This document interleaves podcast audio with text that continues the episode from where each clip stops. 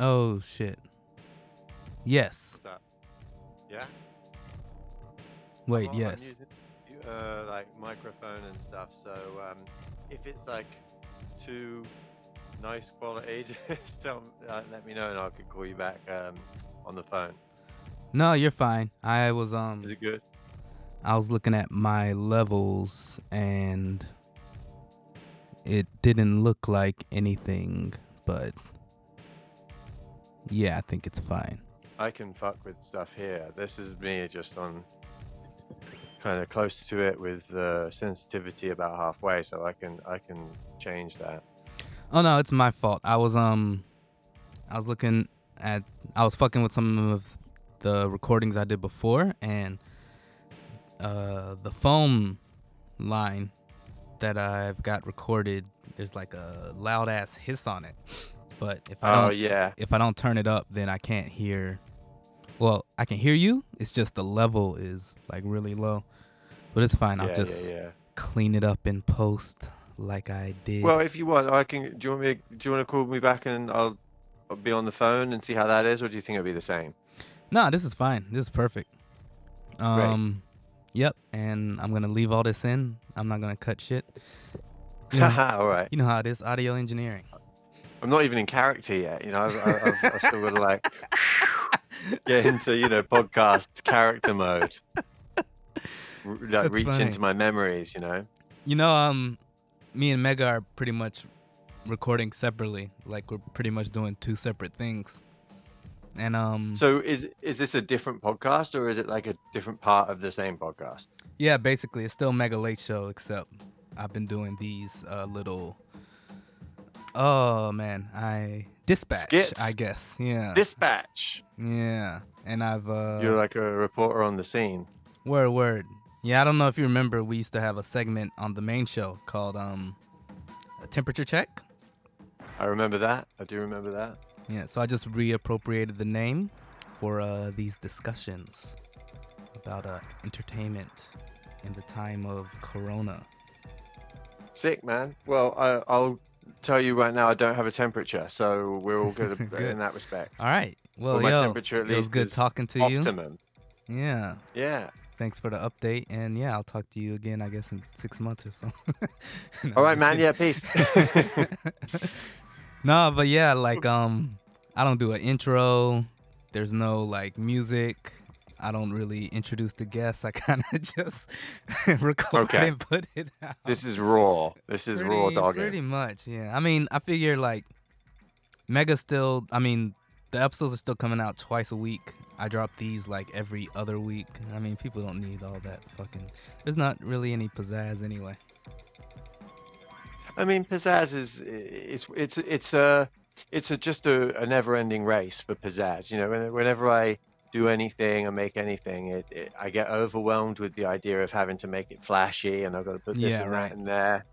At the end of the day, like that, you can never win that race because there's always someone around the corner who's got more time and money to spend on it. Absolutely, absolutely. Yeah, this um, content creation game. yeah. It's uh, learning to be okay with uh. I don't know how what I- what how exactly. Well, learning to be say this. okay with just what you got is so important. Like I, I, I for years just di- didn't want to do this thing because I didn't have the right equipment, or I didn't want to do that thing because I didn't think it looked right, Right. or it wasn't as good as the person who I'm looking at. And I think in this, like, since this whole lockdown situation has been going on, it's been a great time for me to go. Well, wait a minute.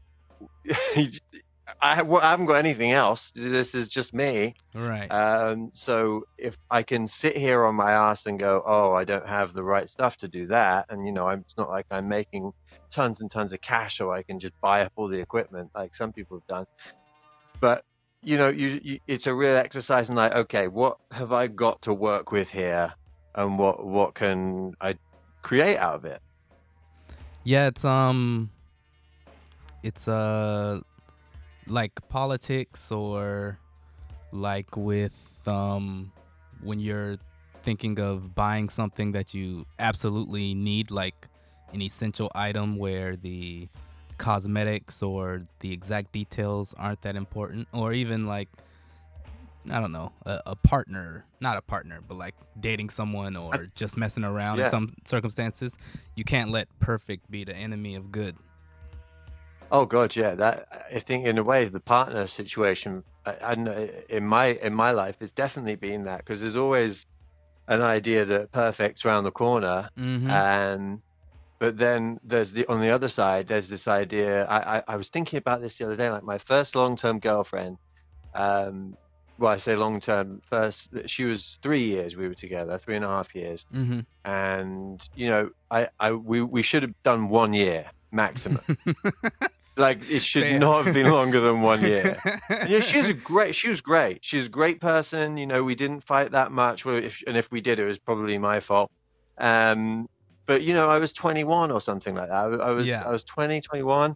Like when you started, I or should not have, at the end. when we when we started. I I guess I was 20. Okay. We met when I was 20. Not not yeah. I think I was three months 20. Um, and you know, I just I just started got my feet down like in my university town, and you know, it should have been one year. Uh, but but in my head, right at the time, I was like, I'm never going to do better. I'm never going to do better. I just thought I'm never going to meet a girl that good again, which is Word. crazy because there's so many women. There are women everywhere, all over the place. And, and you Oh, know, man, I uh, love that. most of them, I don't know, a lot of them are smart and sexy and they've got loads of stuff going on. But I was like, A no, this is it. You know, and I just held on. I held on for dear life. And she was, I don't know what she was thinking. She must, she must have been thinking, well, I guess we'll get married one day then. I, I don't know. Yeah. But um, I mean, that's a yeah, so, it's such a common uh, it's so cliche like we've had these conversations with you know numerous people probably before where like you know you talk about your old relationships or things you did when you were younger and just like yeah probably should have nipped that in the bud earlier on. And then later Yeah. down the line in your life you were like yeah i think i'm gonna nip this in the bud. Like uh maybe you eventually, maybe not as not soon as you should have, but you know, yeah, earlier than It's no longer have. a bud. That's a full-on flower. That that's a tree now. You can't nip a tree. You know, a tree does not get nipped without something getting cut down and destroyed. right. Yo, there's this That's a- um, you know that web comic? Uh, I think it's called XKCD. I think that's what it is, with like the stick figures. I'm gonna pretend that I do. I but I think I feel like that's the kind of thing. If I looked at it, I would immediately know what it is. It's really popular, yeah, and there's like an appropriate strip for almost any situation. That's how long he's been doing it. Like a really smart guy. I'm pretty sure I know the one you mean. I just never seen the title of it, but I've seen it shared a million times. Yeah, he's got this uh one where you know a guy is proposing to a girl and he gives this speech and he's basically like, you know, basically like you said, like my life, I've been you know, uh, waiting for the one and when I see her, I know the sky will open up and everything will be perfect. But I realize it's not about that and that doesn't exist. It's about making it work and you're who I want to make it work with, and you know, she accepts the proposal. And then in the next strip, they're like holding hands and walking, and they run into a woman, and the sky opens up, and an angel comes down blowing on a trumpet, and he's like, "Fuck."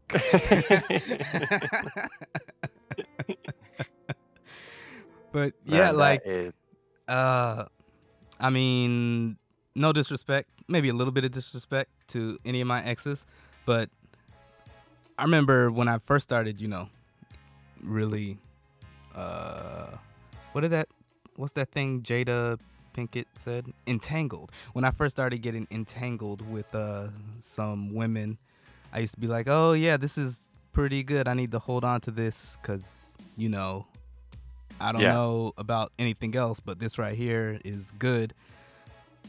But, you know, the more experience you get, is like, "Y- y- yeah, if I let you go, I could probably get something better.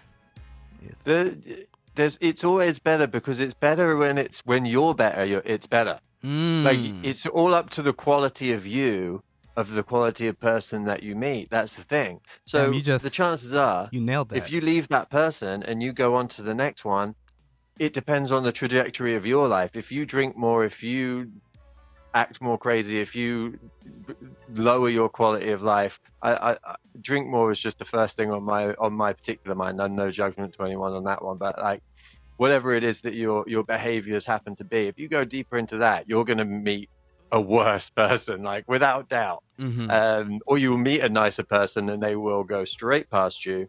Um, but if you're if you're on the up, you will meet a better person. Like that's that is the way it goes.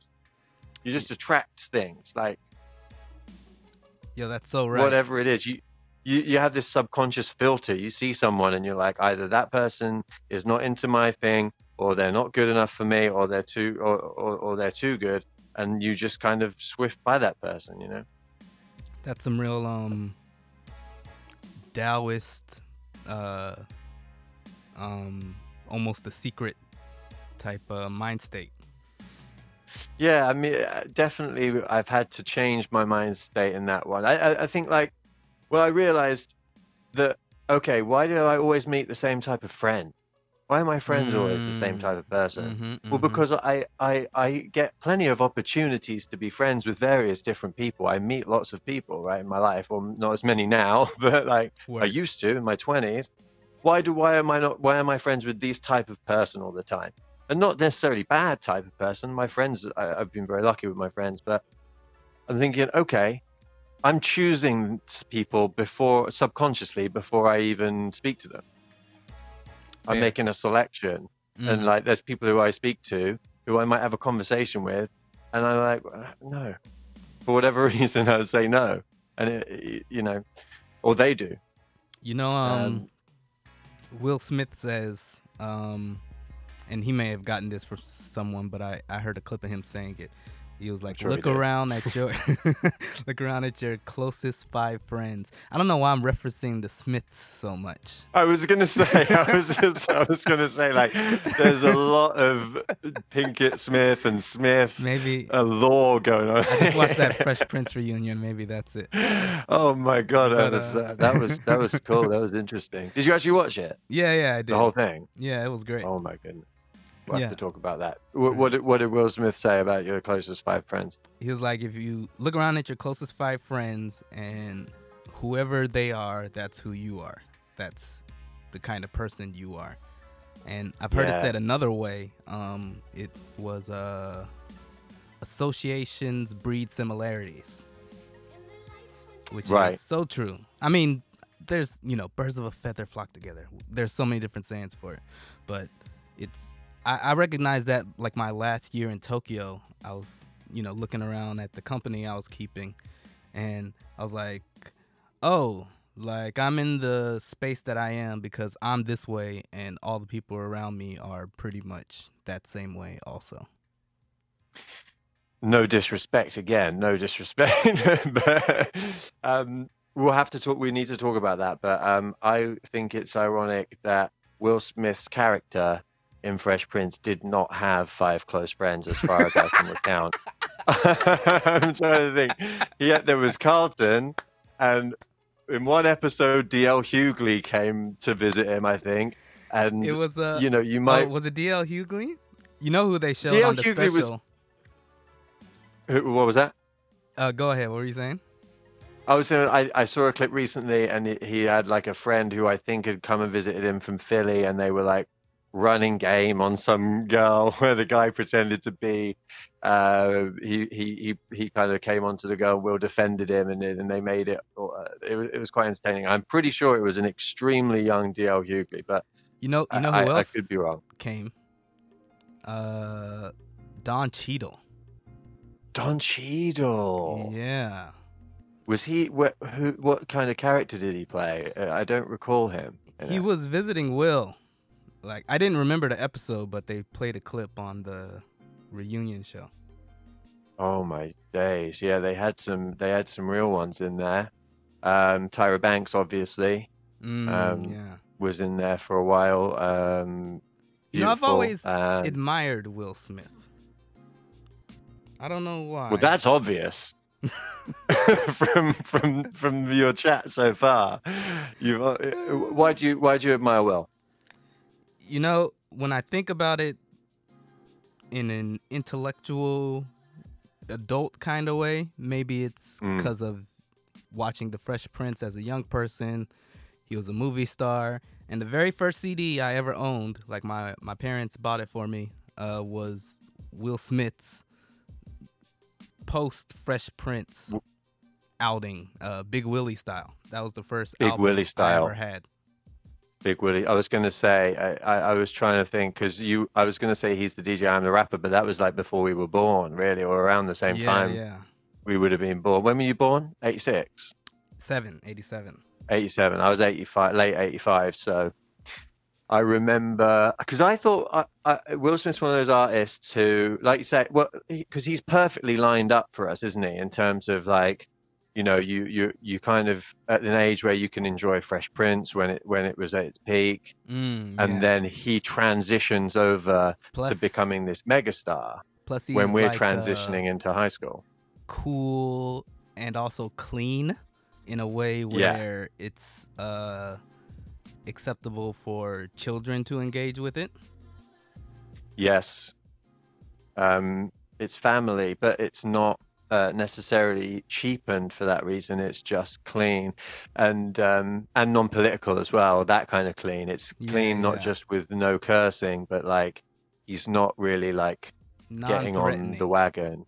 But he's caught some flack from that, surely, from the black community over the years.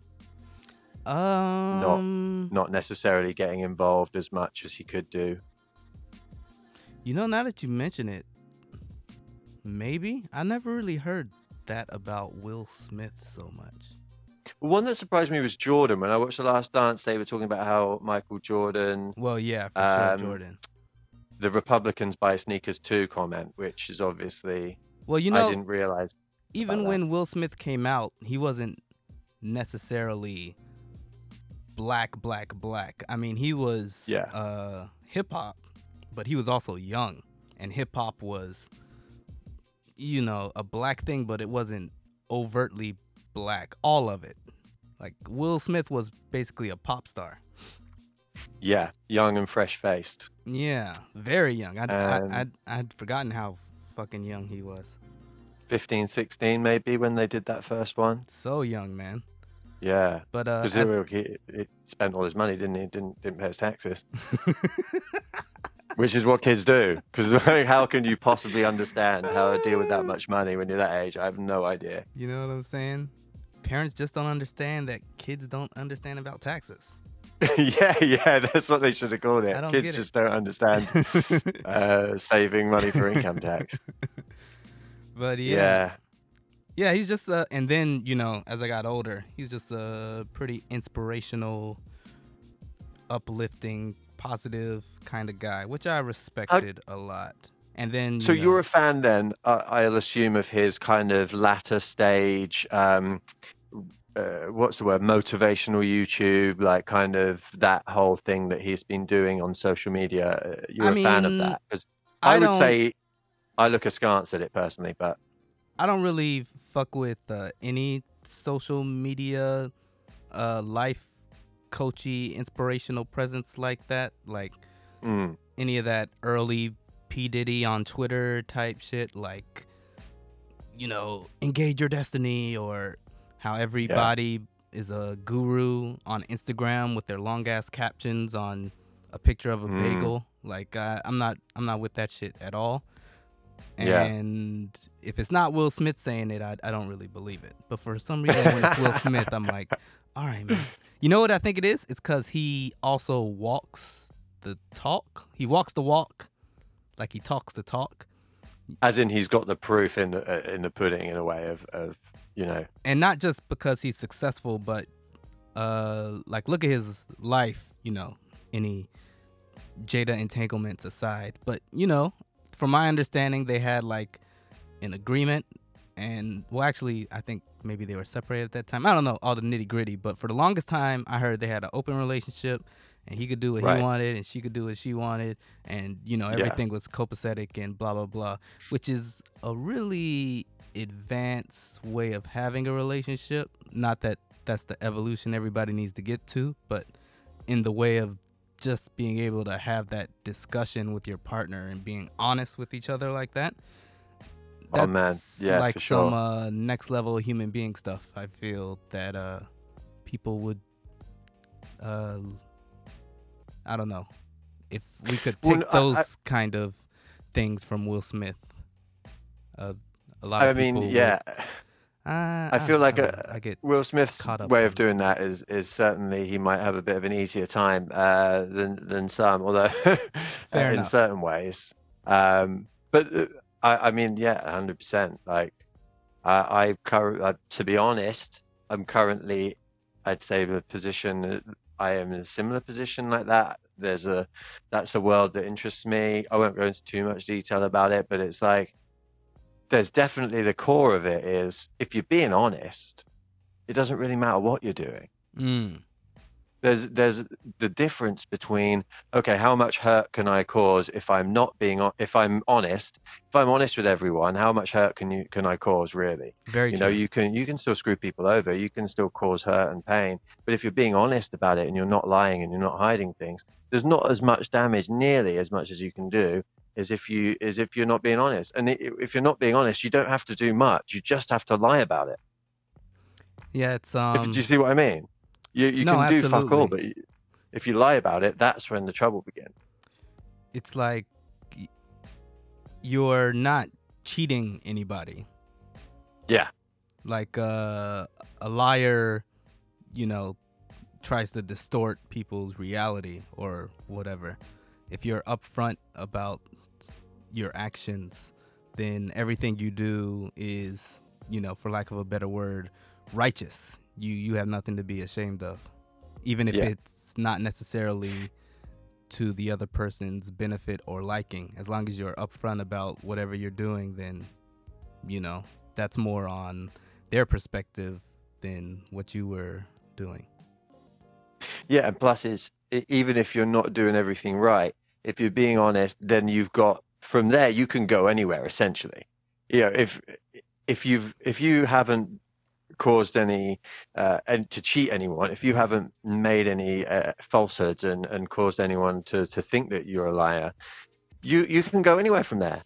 You could you could just the only way is up. You could just go and and and the next day you could start being super righteous and helpful, and everyone's going to be like, yeah, great, this person's on it. But uh, any Mm, kind yeah. of lying, and, and you're usually stuck with it. It's uh, you can tell I've got experience in this area. um, but like, I get humans want truth, don't they? We want truth. That's what every humans want. Whether you know about whether it be about what lies at the bottom of the ocean or, or as far out in the universe, we want to know the truth, and it that comes down right to what's on your doorstep and what's going on uh, around you, and even more importantly that. And if you fuck with that, people get upset. Yeah, I mean, there's so many examples of people feeling like they've been lied to or what they thought was the case isn't the case and it you know causes all these fractures that basically led to this fucked up state of the world that we're in. it's even like this it's a cornerstone of of of every story isn't it is that there's got to be a deceit and a, a, in there and, and learning of a truth that's been hidden How many You know? uh how many um forms of fiction or even real life, yeah, cases in real life. How many episodes of Will Smith or any or Fresh Prince that's or, exactly what i was thinking about was like which episode TV of the show. fresh prince can i quote here Yeah, where it's like somebody didn't say the whole story or they left out a detail or didn't tell somebody something and that's the the pretty much plot for that whole episode. It's hinging on straight that off the top of my head fact. Straight off the top of my head will the classic the very ultimate classic right? Mm, is um is is will's dad comes uh to bel air. Yes. his real dad. And obviously you know the rest. We've got we- we've got he, he go they go to the fair and they do all this stuff and will gets excited. And he's uh, the dad says he's going to take him on the, the road with him and they're going to go on a trip father and son. And then the next day he says he's not going to do it and you know that he never intended to and that he was just saying it to make him him smile and make him excited at the time and then you have that emotional scene with Uncle Phil at the end where he's like, why doesn't he want to love me or whatever. Why, why doesn't he want me? To, uh, Uncle Phil, why doesn't he want me? And yeah, the exactly. tears. classic. I know everyone's welling up right now. If anyone's listening to this, they're welling up. I Yeah, am. that was a perfect reenaction. So I, And I'm pretty much James. Avery. Yeah, yeah, yeah. I am the skinny white British James Avery with hair. Turtles, you turtle scum! As, uh, if anyone doesn't know, James Avery did the voice for Shredder in the Turtles cartoon. oh shit, I didn't know that. He was a prolific voice actor. Oh wow, that makes sense. Prolific. There's a video on YouTube which just like has a clip of basically all the Saturday morning cartoons that he was in, and uh, you'll be um, happily surprised to see some of the the things he was in between for like the whole of the 80s and 90s as well. The, whole- the whole damn. the whole time. Oh yeah, Oh wait, worth uh, watching. fin- finish that. Uh, finish that thought. Will Smith's dad. So yeah, I mean, right there you've got the the, the dishonesty of Will's dad, um, and you know that that's obviously a bit more of a serious uh, example, and I'm I'm struggling to think of like a more comical one. Um, Well, oh, you somebody know, you pointed know, out. Ah, sorry, go ahead. Well, I was I was just gonna say somebody pointed out that a lot of you know uh, media from the past wouldn't work in today's time just because of the proliferation of cell phones or just the internet. Like a lot of stories hinged on the fact Yes. that you couldn't get in contact with somebody. And now it's just like, oh, you know, we'll solve this plot point just by sending a text message. And, you know, we just saved Mm. maybe two or three episodes. Yeah, I feel like there was a, there was even quite a long period of adjustment in the media between the late '90s and maybe the mid 2000s, where there was quite a few shows where you could just go, well, f- this is ridiculous because why why why doesn't there someone have a mobile? Why doesn't Mm. someone have a phone? And it was at the point where between a film being written or the or, or the, even the concept coming together and the completion of the film with a couple of years, two or three years at least, you know the phone technology's jumped so much that like suddenly you can you can do things with a phone that you couldn't do before that solve all the problems that you had i feel like there was definitely a period of adjustment for a while where i watched and was like no this is stupid just get your phone out and then and then there was a whole time where everyone had always run out of battery all the time Yeah, yeah, yeah. with like a nokia 3330 that you know has got like a three week battery life? There How was do you run um, out of battery with that thing there's this movie on I think it was on Netflix or something. It was like a a female comedian's uh, vehicle. Uh, I forget the name of it, but this I think the story was she met this guy and they hit it off, blah blah blah. But then some miscommunication happened, so she sent him like a nasty email uh, to break up or whatever. Mm. And then turns out he uh, had had an accident and he was in the hospital, so he hadn't gotten a chance to check his email yet. So she had to like oh yeah go to where his computer was and erased the email that she sent of him. course of course, right? that's Of course. that's what you have to do. But then uh, I was like, yo, isn't that like the plot of um, Road Trip? I think it was where the guy made the sex tape and yes he mailed it like post to his girlfriend and he had to like drive to her school to like get the tape before she saw it. It was. You're absolutely right. And you know what? I'm glad that you brought that up because I watched Euro Trip recently, which I kind of conflate the two together. Mm. Um, quite different films. And I had, I all I could remember of Road Trip was Tom Green's mouse feeding to the snakes or whatever it Oh, was, and uh, also the the the very bizarre actor uh, who, we who was known as DJ Qualls, yes, he's a strange looking gentleman. exactly. exactly. Strange looking gentleman. who seemed to have carved some sort of a career from just pretty much being in that film and being the weirdest nerd ever, and then he kind of seemed to stretch that out. I imagine probably still to this day. I'm not exactly sure where he's at now. I mean, I hope he's, you know, rough uh, roughing out this pandemic, but he he's in the classic He looks uh, sickly. He looks like if he caught COVID, he wouldn't last long. He is in the classic uh, uh, uh, hip hop film um, Hustle and Flow, Hustle and flow. and he's also um in this weird zombie TV show that is not good at all, but uh, it has its moments. But his parts are not those moments. So it seems okay. This is interesting about DJ Qualls.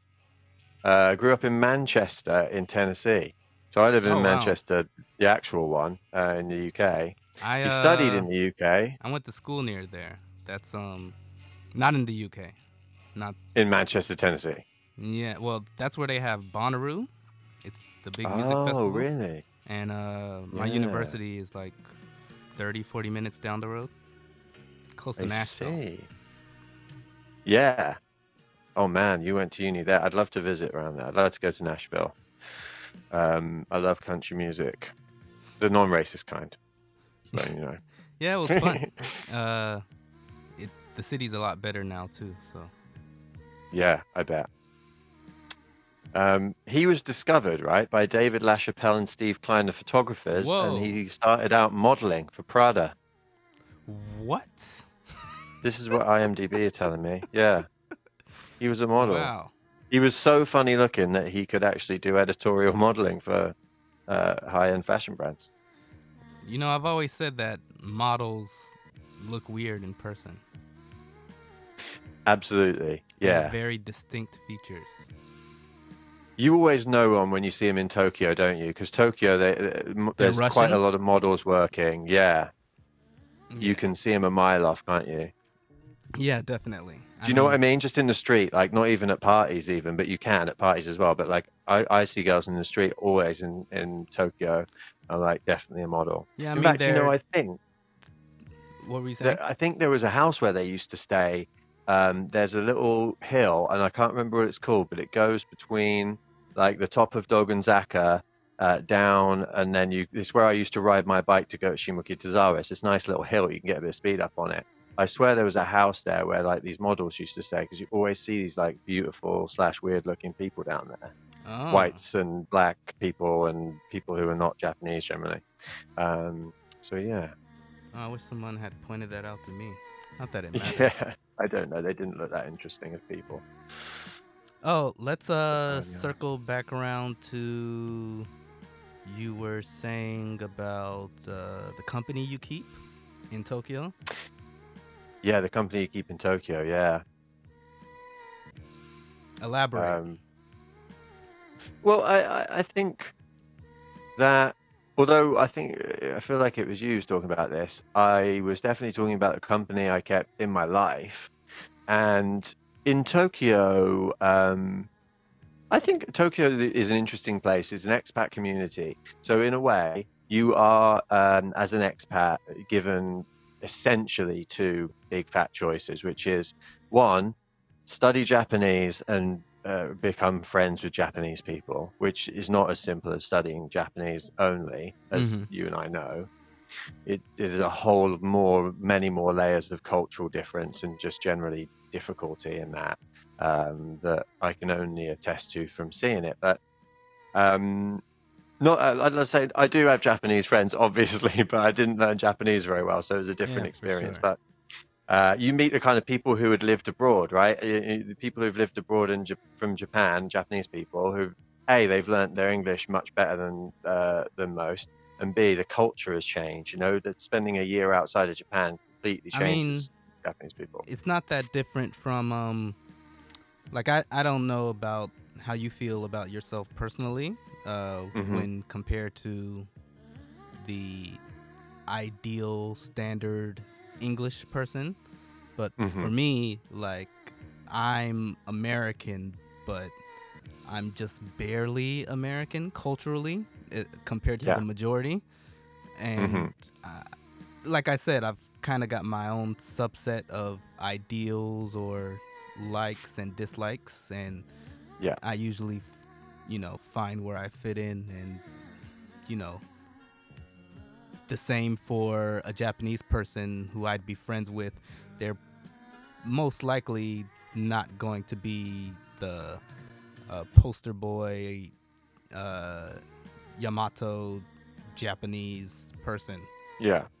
although I don't have a problem with those people, I just wouldn't fit in enough to hang around them more than I would the people who I, I do end up hanging around with.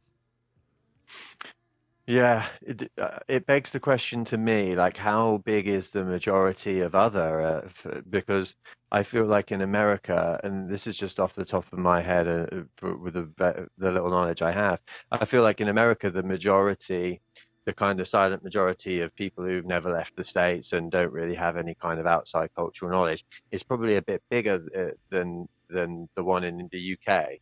Uh, although the one in the UK is definitely there but Mhm. somewhere like where I am, obviously in Manchester, um, they're definitely around, and but but I don't feel the difference as strongly as a, as as a British guy who has uh, lived abroad for a significant amount of time, four years, if anyone's wondering, and then come back. I don't feel all that different, but I feel a little bit separated from my other kind of university educated left wing, you know, uh, people who are into music and, and arts and things like that. I feel a little bit separated from them by my experience and quite a bit separated from your average kind of um, uh, British gammon, as Twitter has started to call people, which gammon is like a thick kind of ham that's very pink. Mm. Um, so that's the kind of something that uh, has been uh, picked up as like a Wait, why, derogatory why term. does Twitter use that?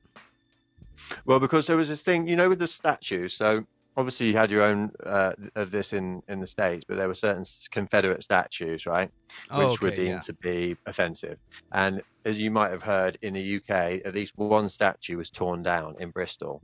Yes. Who was a guy who was a slave trader, Edward Colston, I think his name was. Bristol? Um, his statue was uh, was torn down in Bristol. Yeah. I don't know Um, why I was thinking Brighton. everyone gets Bristol and Brighton confused. Yeah, they're not Mm. completely different. Um, Brighton's where I went to uni and lived for ten years. It's like by the sea. You've been there, haven't you? You've been there. I did. I had an experience there, definitely.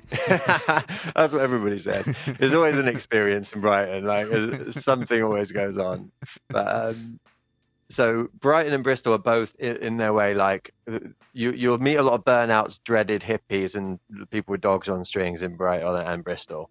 That's the big thing that they have in common. A lot of drugs and a lot of kind of like uh, interesting subcultures of uh, you know music and clubbing and things. But hmm um, they're they're about three or four hours away from each other um, geographically. But um, yeah, so what was I saying? I was saying about um, yeah. So they they tore the statue down in the river, and then the next week, you know, certain people are saying, well, yeah, we need to get rid of more of these statues, and um, then what you had on Twitter was a lot of photos of, of people surrounding their statues in their local town, you know, uh, and uh, for one that got criticized was the uh, Robert Baden Powell, the guy who formed the Scouts. Um, so obviously worldwide known, you know, Like the uh, Boy that he was Scouts? said the Boy Scouts, yeah, exactly. So he founded the Boy Scout movement, and he's uh, people were pointing fingers at him being a bit um, of a Nazi sympathizer, maybe. Mm. Um, you know, as was the style at the time, to be honest. uh, um, but so people, so there was one statue of him uh, in a place called, I think it was Portsmouth, maybe I don't know, somewhere in the south coast. And there was all these people standing around, and they're all wearing tracksuits, and they're you know clearly a little bit drunk and very kind of you know this is summer, so was it summer? Or was it last summer? I can't remember, but they they're all very pink anyway. There's very pink people and uh, they they started to get the nickname gammon. Gammon is like a kind of um, cheap, thick cut ham slash bacon that you eat hot uh, with chips and egg. It's a very simple British meal. Okay, and- understood. I remember my mum was upset. She's like, "I call them gammon. It's not fair." And I said, "Well, they look like gammon. Like, what can what can you say?" Um, but yeah, what was my? I'm losing my point on that one. But um, Well, how I was how, saying, yeah, so that's like I feel different from those people, but I felt different from those people anyway. how do you feel different from even your left-leaning, uni-educated people?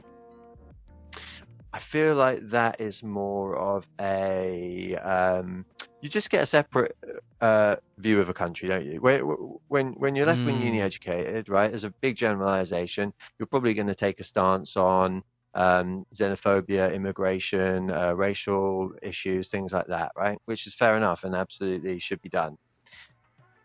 But then you go and live abroad, right? And you get an idea of what it's like to live in another country, and especially in Japan, where it's quite different.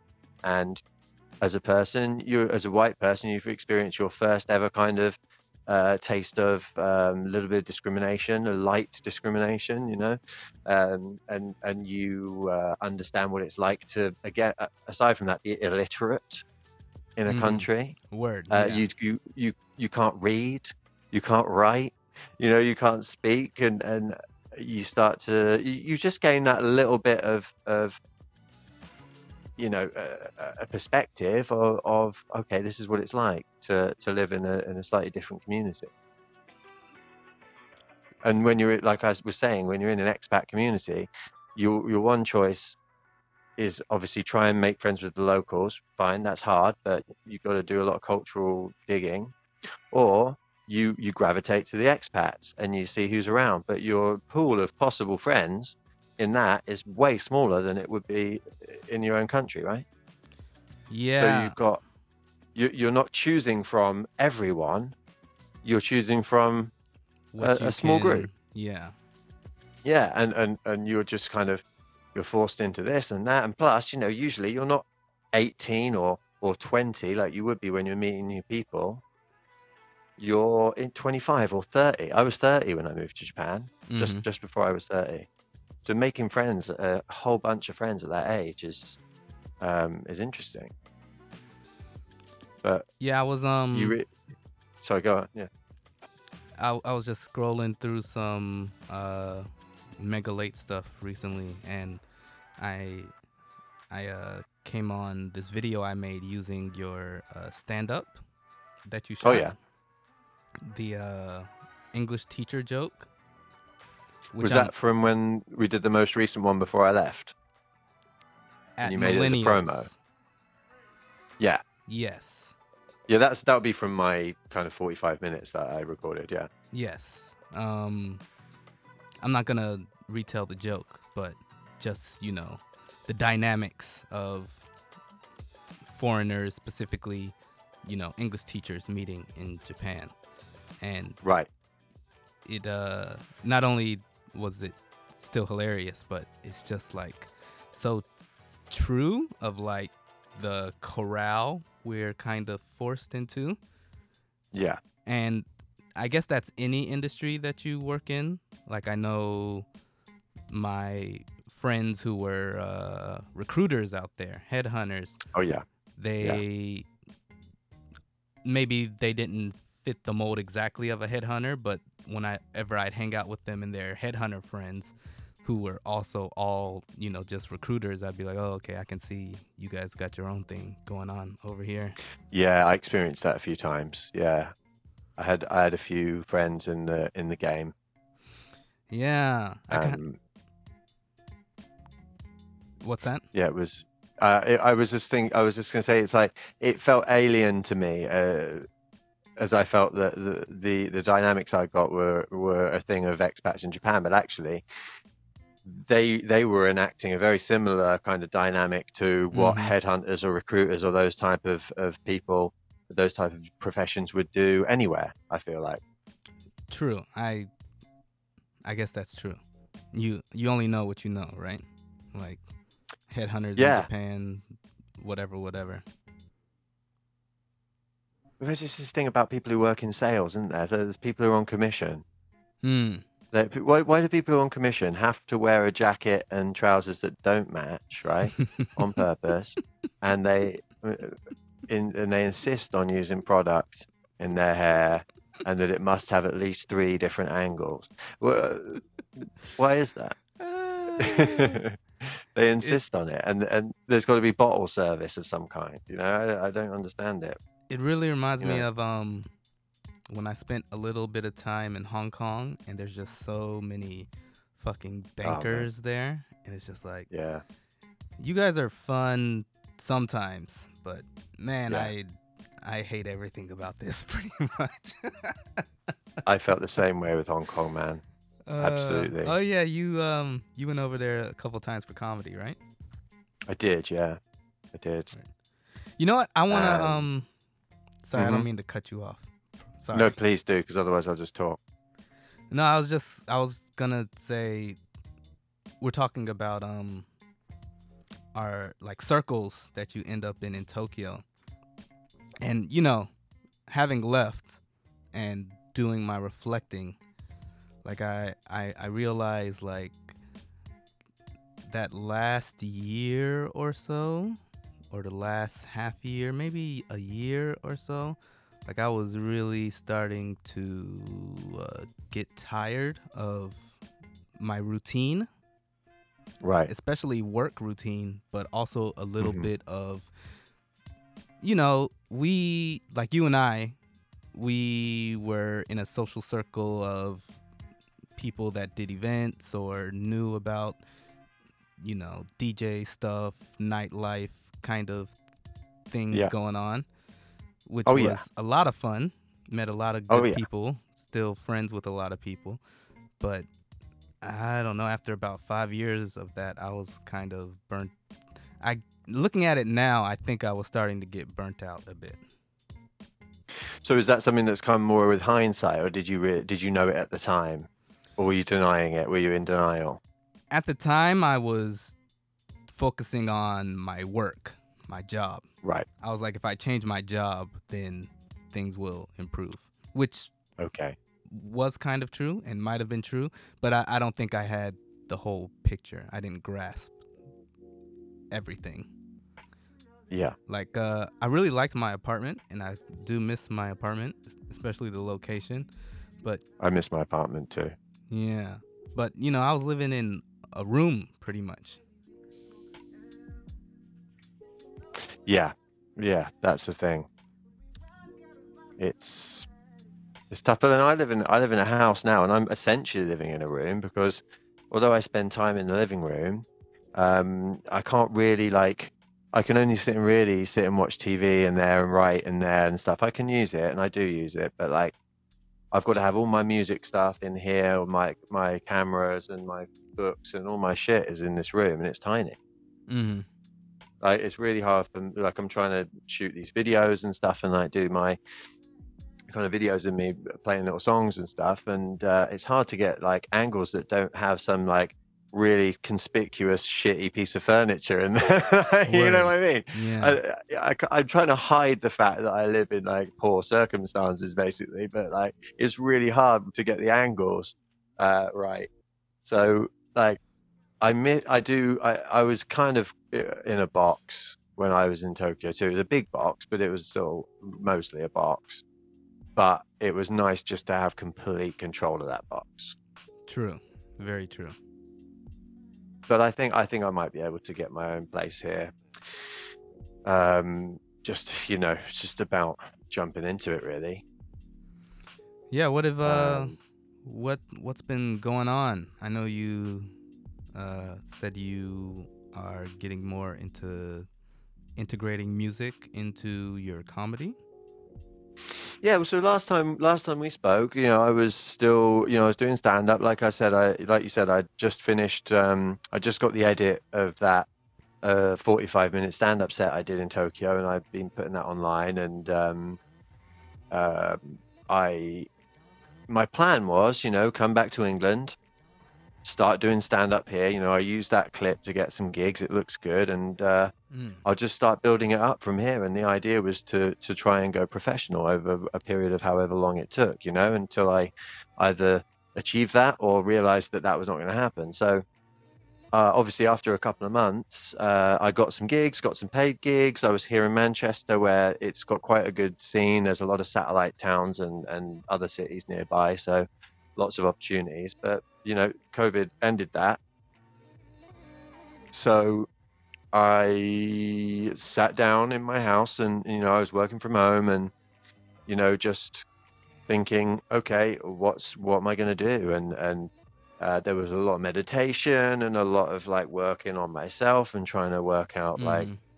what get my my learning how to like run my own life rather than run my own day rather than like you said letting my routine run run my day for me because in Japan it was up in the morning go to work at the school you know, and then I'm doing a couple of extra lessons afterwards, and then I'm going home to get ready for a show, and then I'm doing a show, and then you know, that was my life. You know, it was non-stop. Yeah. Always riding around, and then DJ sets, and then going out and gunning. with people. Yeah.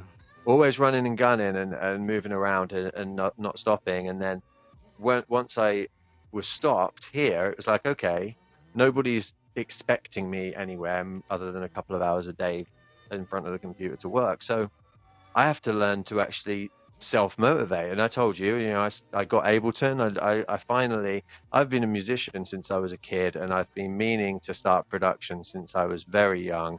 And now finally, I've actually, you know, started doing it and making some stuff. And yeah, so I thought I'm I'm I'm frozen here, and, and I think well, stand up is great, right? And I love stand up, but there's so many people doing it now, and I know I'm not going to be the very best stand up comedian in the world, right?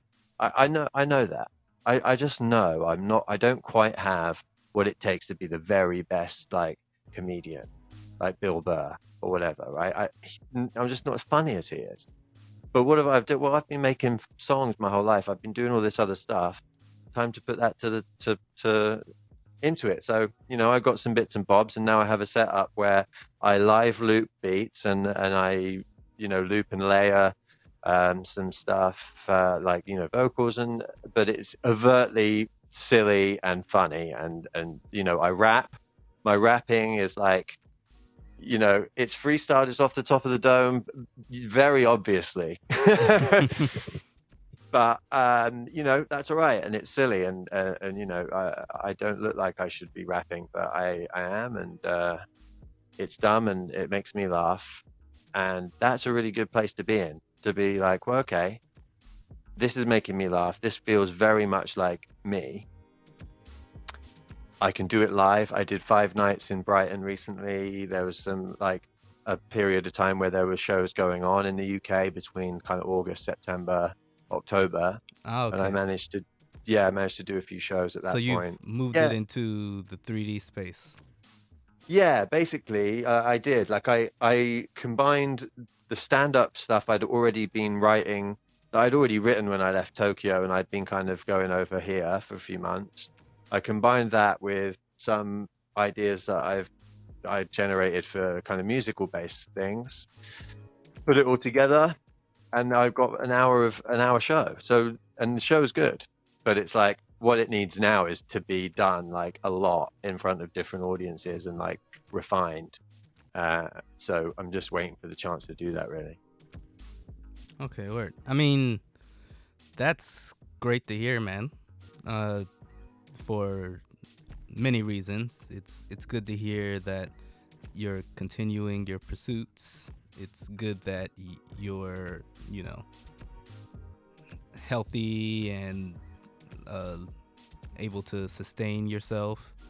And most important to me, it's good that you took that some time at least for some kind of reflection or meditation, like you said, and have been able to Yeah. improve in ways that you felt were good for you. And now you've got some work to show for it.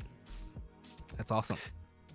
Thanks, man. No, I mean that means a lot, and, and especially as someone Ah. you know you, you you- you've been not- around there for. It's all right. I didn't, I didn't mean to for- cut you off again, but uh, No, I go, just no, remember go what I wanted What- to say. Um, That's right. Go ahead. uh, how how long have you been sober now? Um, I have been sober since April the twentieth, two thousand eighteen. So it's uh, two years and seven months or so. Yeah, man. Uh, big ups to that too. Yeah, thanks, man. Yeah, I mean, I wouldn't have been able to do any of it really. I think if I was still drinking, I'd still be in Tokyo and I'd still be in that loop. Do you know what I mean? And Mm, chances are, like, I wouldn't be dead or anything, but I would not be like we were talking about honesty earlier, and it's like, well, I'd still be lying to people saying I was okay or, or that uh, I would still be hiding, you know, how much I'm drinking or uh, lying to women and like doing all that kind of thing. And, uh, you know, that was a difficult way to live, really. mhm. You know what I mean?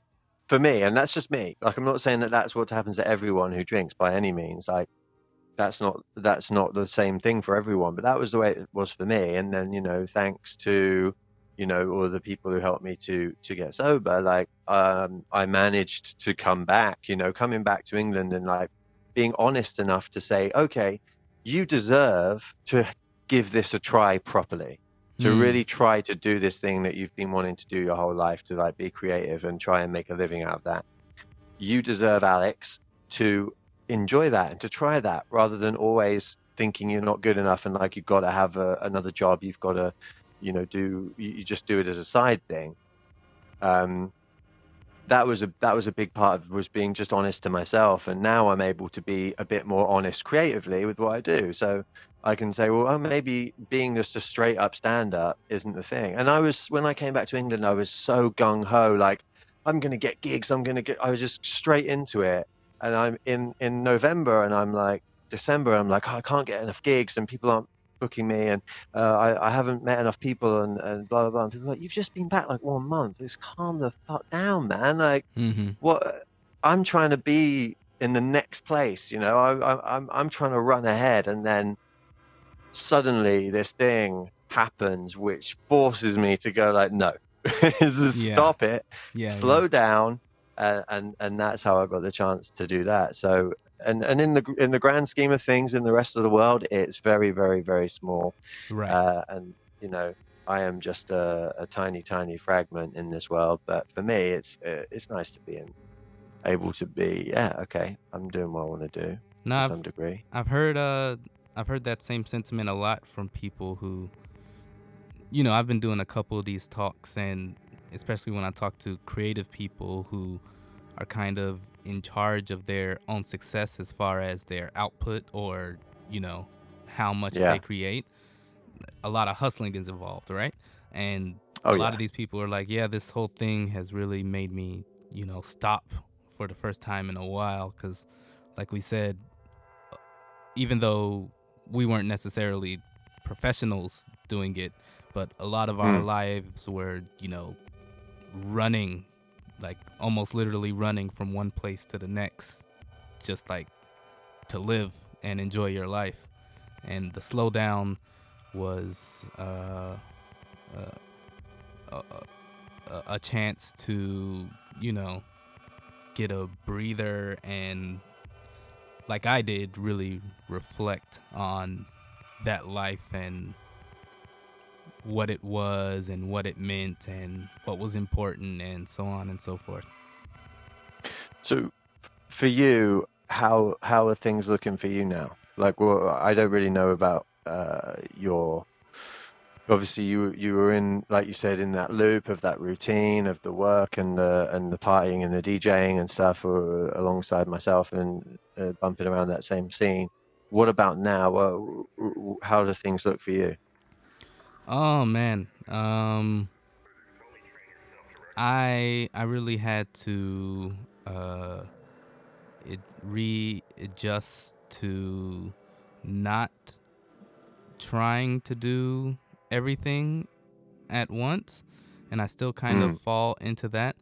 Um, I'm I'm not working as much as I did, so I have a lot more time, but Mm-hmm. even even still I, I feel like I, I try to do too many things like I, I still have that habit of okay i've i can do this for a couple hours and i can do this and then i can also do this and there just aren't enough hours in the day to try to squeeze everything into it and i'm trying to do it all I feel you. in one location instead of you know spread out over a fucking metropolis Yeah. Um, but yeah, I've I've also tried to recenter on my original passion of just uh, you know, musical output. Yeah. So that's what I've been trying to focus on. Does that mean making making tunes of your own, or or yeah, like- exactly.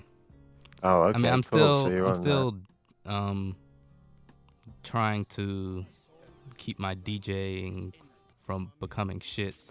Uh, I'm actually gonna start streaming pretty soon. Oh, nice.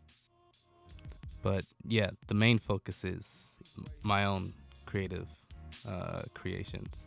That's, that's should not do a tune together. To say it, but it was crap. Uh, you remember that mixtape I proposed to you? Yes, I do remember the mixtape you pro- proposed to me. Only just re-remembering it now. Yeah. I uh I was thinking about that when you said you were getting back into music.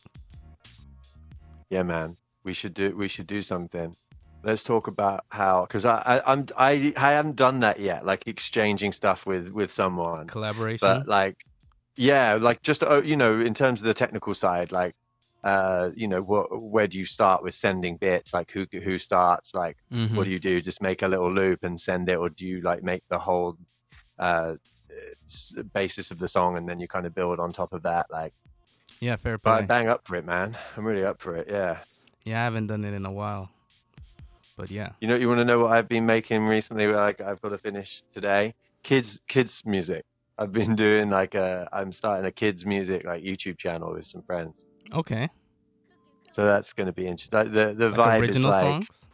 yeah, original songs. Um, like trying to make it so obviously kid friendly and like super fun, but like kind of good quality music.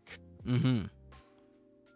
But it's like it's all me production wise doing it, including the vocals. So like the quality is questionable, but like in terms of the amount of thought that's going into it, so I I think with kids music, it's like you you got to be with anything made made for kids. The best kid stuff is always some uh, where the creator has thought they're not trying to look down on uh, uh, to the kids, right? Hmm. like like a Pixar film or like a DreamWorks film. Like the best ones of those are always Okay. when they're not looking down on on kids. They're kind of like giving them something that's like good quality and not trying to fob them off with shit just because they're kids. So that's been kind of fun. But Man, certainly after a, a while of listening to it, you're like, I need to do some real music now. I would imagine deceptively hard to do. Make kids music. Yeah, kind of. You're you're kind of hemmed in on certain things. There's limitations, which in a way is good, but um, also it's there's a specific like you know that it's got to sound a certain way, and it, it it's got to grab their attention in the right way. Yeah, uh, I'm sure there's numbers or you know streams, stream streaming numbers that can come from that. If it's uh, oh well, that's the idea. That's the idea. It's not that much a passion project. It's more of like it's just that chance to make some absolute fucking minting dollar. Yeah, yeah. Uh, because there's nothing income. there's there's no comparison right even between the most like the biggest youtube rabbit hole you could go down yeah as a, as a grown adult who has their own agency and can do whatever they want there's no comparison between that and how long a, a, a parent a busy parent can stick their kid in front of youtube like Yes. they, they, you could stick a kid in front of youtube all day non-stop as long as you feed the thing and the thing can go to the toilet. like, other than that, there's unlimited kid stuff that they will just stare at. And I've seen it happen. I'm not a parent myself, but Yeah, the Um, um back when I was uh, teaching little kids, like the yeah. content that I would sometimes play is uh, the mind-numbing amount, and then sometimes the mind-numbing quality of it is astounding. Well, most of it's just like churned out, you know, nursery rhymes with blinky plonk, blinkety plonk, and then um, they farm out this weird, creepy 3D graphics from like um, India or Russia some or weird place. Yeah. Yeah. Yeah, right. So, so some like, uh, and it's always kind of really trippy, like pseudo Toy Story, like weird. Yeah, there's Um, there's weird there's weird parts on YouTube, definitely. Yeah, kids YouTube is a, is a is a strange place. Don't want to spend too much time there, but um, but yeah. So like, you know, always irons in the fire, basically. Um, so I can definitely uh, identify with you when you're talking about trying to do everything, you know, in the 24 hour period. That's me. It um, but it's also like I, I wouldn't say I I uh I've had any goals set to like oh, I want to make a kid song. I, I've I've thought about you know the idea of maybe someday making a, a, a kid song or writing a a book, you know, more aimed towards younger children or younger people in general, just like it as an idea, because as uh, creatively, it's interesting in the same way as when I think about you know Christmas music. Mm. Like when's the what's the n- the latest good Christmas song that you know? Like what's the newest good Christmas song? And you know, I, I think there isn't an evergreen Christmas song that has come out since, you know, Mariah Carey's All I Want for Christmas Is You. So whenever I hear like somebody who makes a Christmas song and it's original and at least somewhat dis- decent, I'm like, yo, fucking hats off to you. That's uh, a hard thing to pull off. Yeah. I mean, I made one a few years ago that's still around somewhere online, uh, which I keep meaning to redo. Uh, you know, I keep thinking every summer I'm like, I've got to redo that song, get it ready like early and like actually, you know, release it because it is pretty good, but it's just not that well put together, the version I did. Hmm. Um, but this new kids song that I'm doing, we've already done one for the channel, and this one is a Christmas song. Oh, okay. So Well, there it is. so it's obviously it's not chart material, but you're right, man. Christmas songs, I love Christmas music.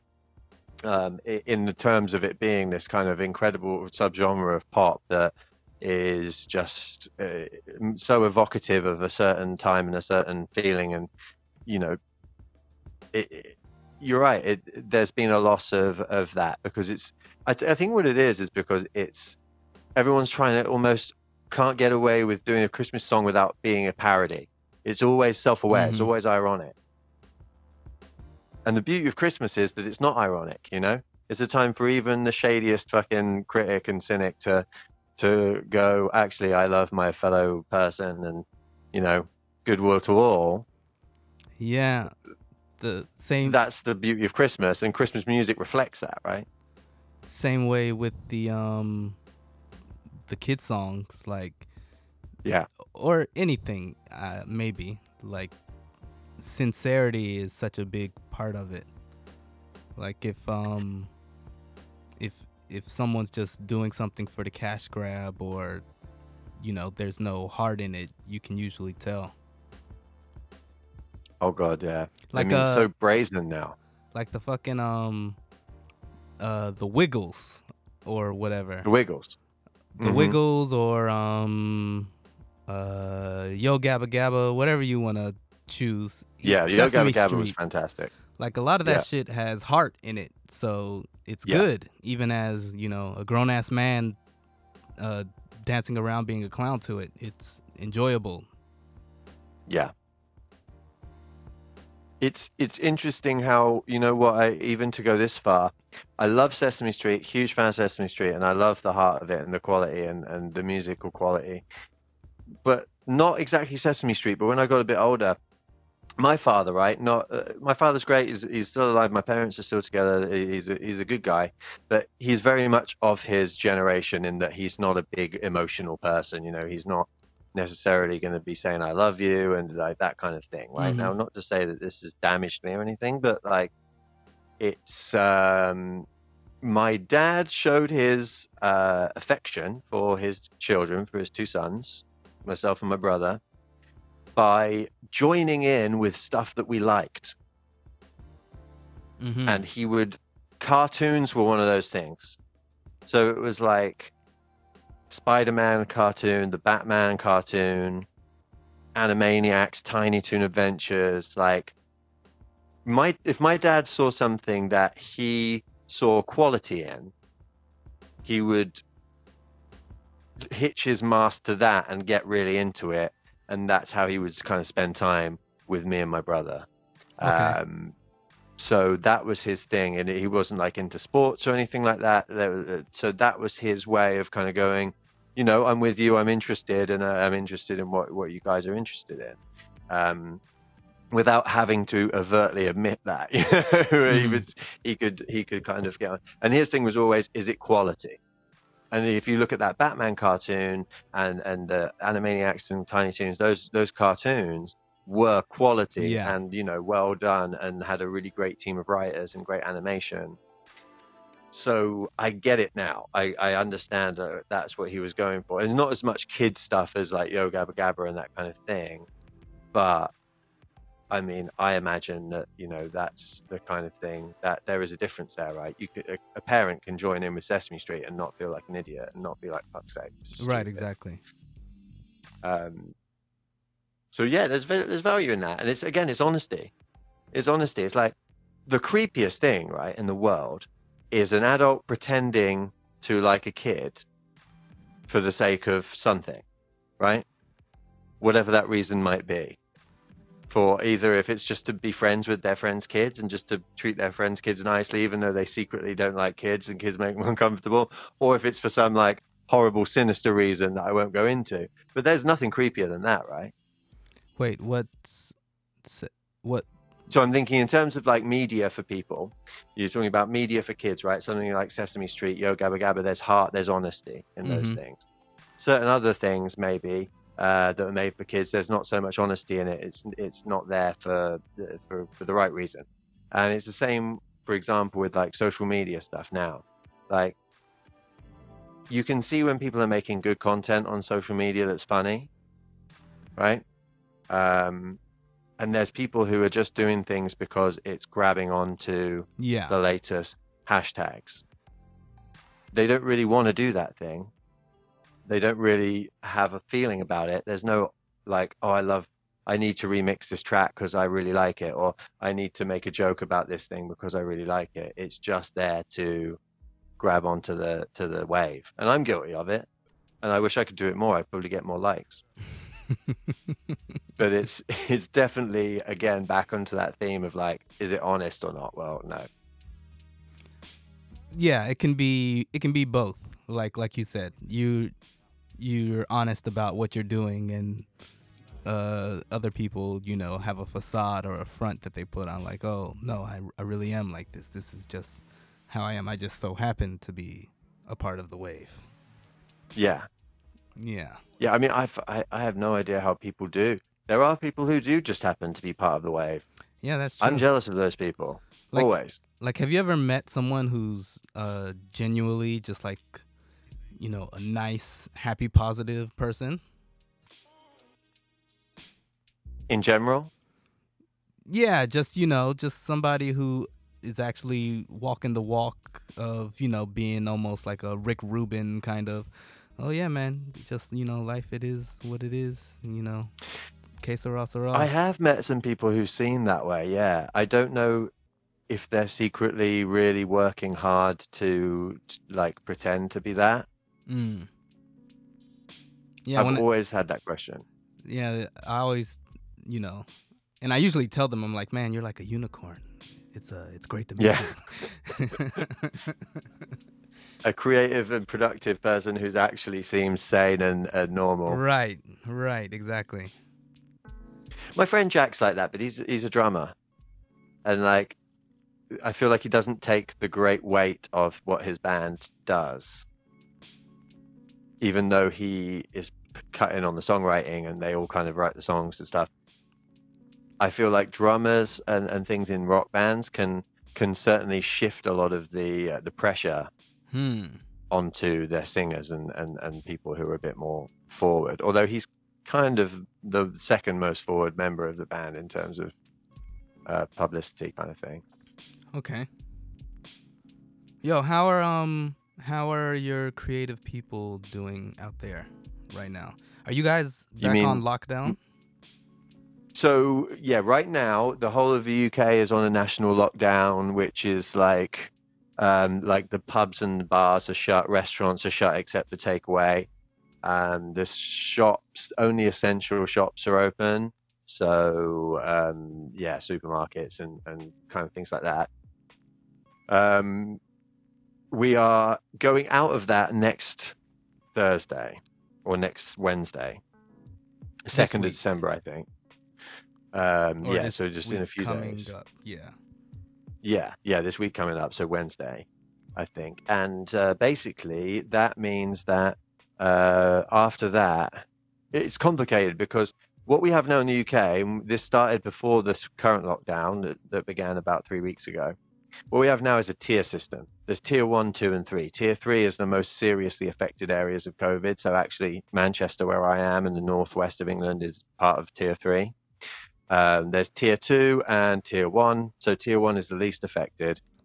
Um, I believe London is tier two, and uh, quite a few other areas north of London are tier two.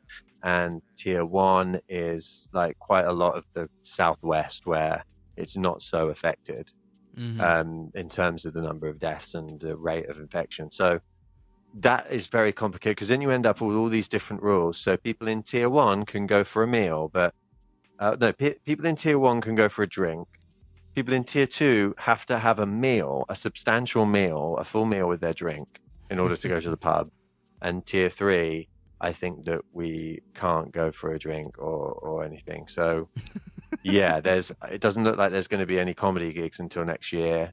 Um, you know, there's some special dispensation for Christmas in terms of family get-togethers. You can have a certain special number of people until uh, maybe, um, yeah, bef- between like the 23rd and the beginning of next year. But like, yeah, it's pretty bad, man.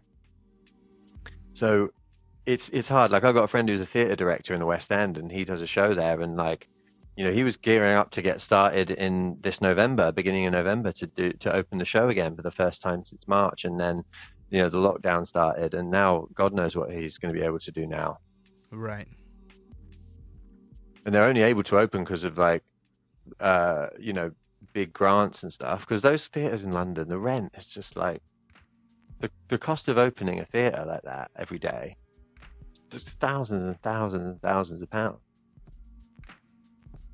So to not fill it up with people, you know, you're not making even near amount enough money. Yeah. So the creative industry is so screwed. And, you know, there's been all this shit here about people getting upset because the government want them to retrain and, you know, we retrain in cyber security and all these kind of new, new um, jobs. It's just everyone's taken personal offense because it's like we we trained our whole lives to do these jobs, you know, to to work in be an actor or be a musician or be a comedian. Like, don't tell me retrain because Mm. of a virus. Like, fuck you. you know, Yeah, that's right. the vibe right now. There's a lot of fuck you going around basically here. I don't know what it's like in the states. I feel like there's always been a lot of fuck you in the states when it comes to this this thing. Yeah, you know that uh American independent spirit has been on Mm. full display during this whole thing. And it's it's it's real zany when, you know, you look at the country in a segmented kind of way cuz it's so fucking big and everybody's fucking different and Mm. you know, some places are operating like there's nothing going on, and some places are, you know, same kind of system that you described. And Yeah. yeah, like uh, creative people, I guess, are in a bind.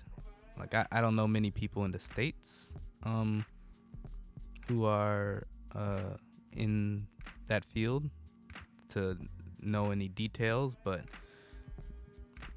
uh, at least here in Georgia, like things are open, but like the kind of events that I would um, participate in, I, I don't think Yeah. they're really going on. Like I, I hear about, you know, uh, such and such celebrity or rapper is having their birthday party at the big club, and I I guess those kinds of things are still happening, but who the fuck wants to Yeah. go to that? Well, that's the thing I've wondered about clubs is like, I would kind of love to go to a club and dance, man. Like, I'd love that, but at the same time, like, That's how you, you can't fully relax. Yeah, Rona's going to be next to you, dancing with you, for grinding sure. up on you, Yeah, it's all shaking um that virus. risk assessment and risk mitigation. How much of that you want to do? Well, you mean in terms of um, every time you go out, or like in terms of actually like putting on an event? Well, I mean, in the states, since you know some places are open, you could Yeah. do what you feel. It's really um, on your own uh, personal judgment, like how Right. how much do you want to go out? Uh, how much uh, of a chance are you willing to take that you might get corona and you'll be fine, or you won't get corona, or you won't so- show any symptoms, but you might pass it to somebody who will fucking die? It's interesting in a way to me. I, I, I I'll, I'll go deep here. I'm going to go deep. So so strap in, get ready. Do it. Um, Go deep. for a couple of reasons. First of all, this virus uh, affects mostly old people, right? And I think that's an interesting moral quandary because, for a start, we're in a we're in a society where we're getting older and older. We we, we want to keep people alive as long as possible, but Mhm. we're yet to really respect elderly people. and We're yet to really provide uh, the proper life to people who are getting older, right? Um, True. and we still celebrate youth right as a, a in terms of especially western countries where this has been the most uh, uh, effective uh, this virus has, has affected most people so it's a real moral question of like well if we've got the choice of what we do we know that at the end of the day I know that i'm probably going to be all right if i go out there even if i catch it i'm probably going to be all right but i might kill some old people right Mm-hmm. the question is do i give a shit or not? Like is this is that the is that something that i want on my head? Can i live with that or not? And that's for a start quite an interesting moral quandary in terms of what we do as a nation is like do we just let those old people die? Do we let nature take its course? And i don't mean that to be that's what i think it should be.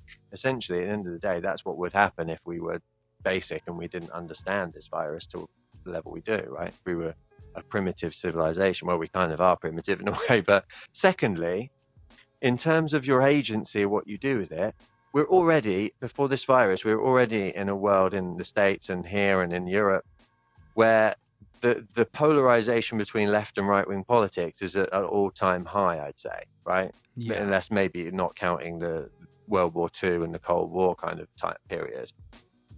And Pretty it's close, boiled down essentially to a case of okay, right wing people want to be able to make their own decisions and take their own responsibility. Left wing people want the government to take responsibility. It's to a very oversimplified way, right? Sure. and now in a way we're given away a, a, a position where okay in one some places the government uh, are, are putting controls on the country and they're saying okay you've got to stay at home and, and, and therefore whatever happens in those countries for example the uk will essentially come down to the government's if it's a success or a failure will go down to the government.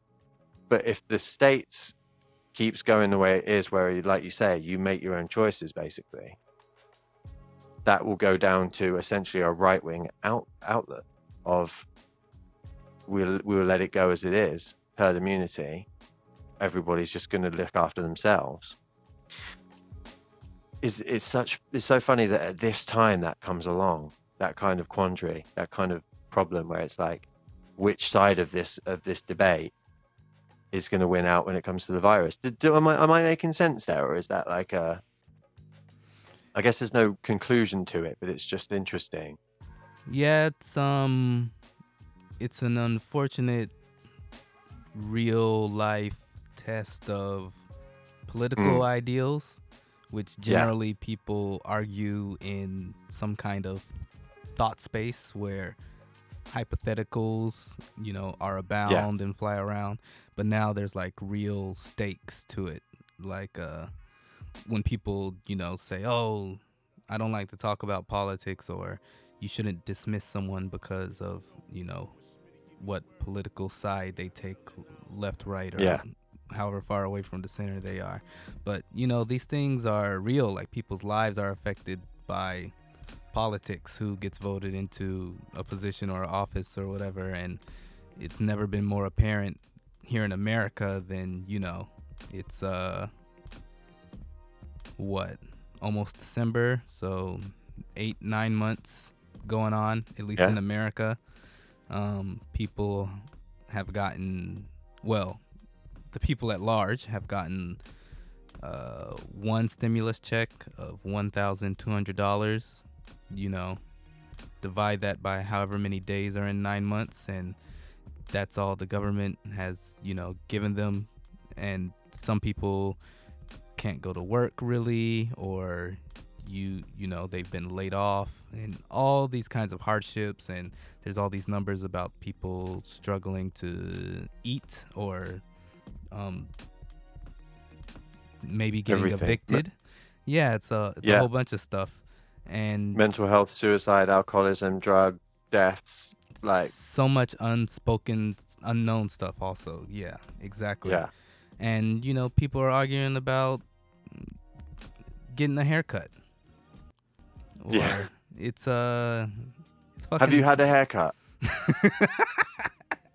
I haven't. I haven't had a haircut, man. I've not had a haircut since the begin. I got one just before the lockdown, but I have not had a haircut since. It is long. well man I, I haven't cut my hair since 2015 so I was gonna say, uh, y- your your hair uh, is has a life of its own. Uh, but not, but yeah, I mean, you know, um, I'm lucky enough to work from home when I am working, so I don't, Mhm. I don't have to uh, really go out unless I want to. But I, I feel like if I was still in Tokyo, I would be a little bit more irresponsible. Like I would have more of an itch to get into some shit.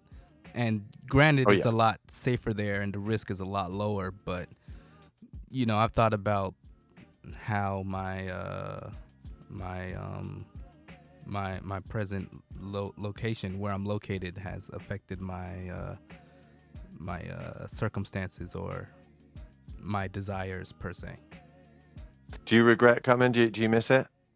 That's two questions, I guess. But I think do you, if do you miss? if life was normal, I would be a lot less, you know, um, fine about it than I am.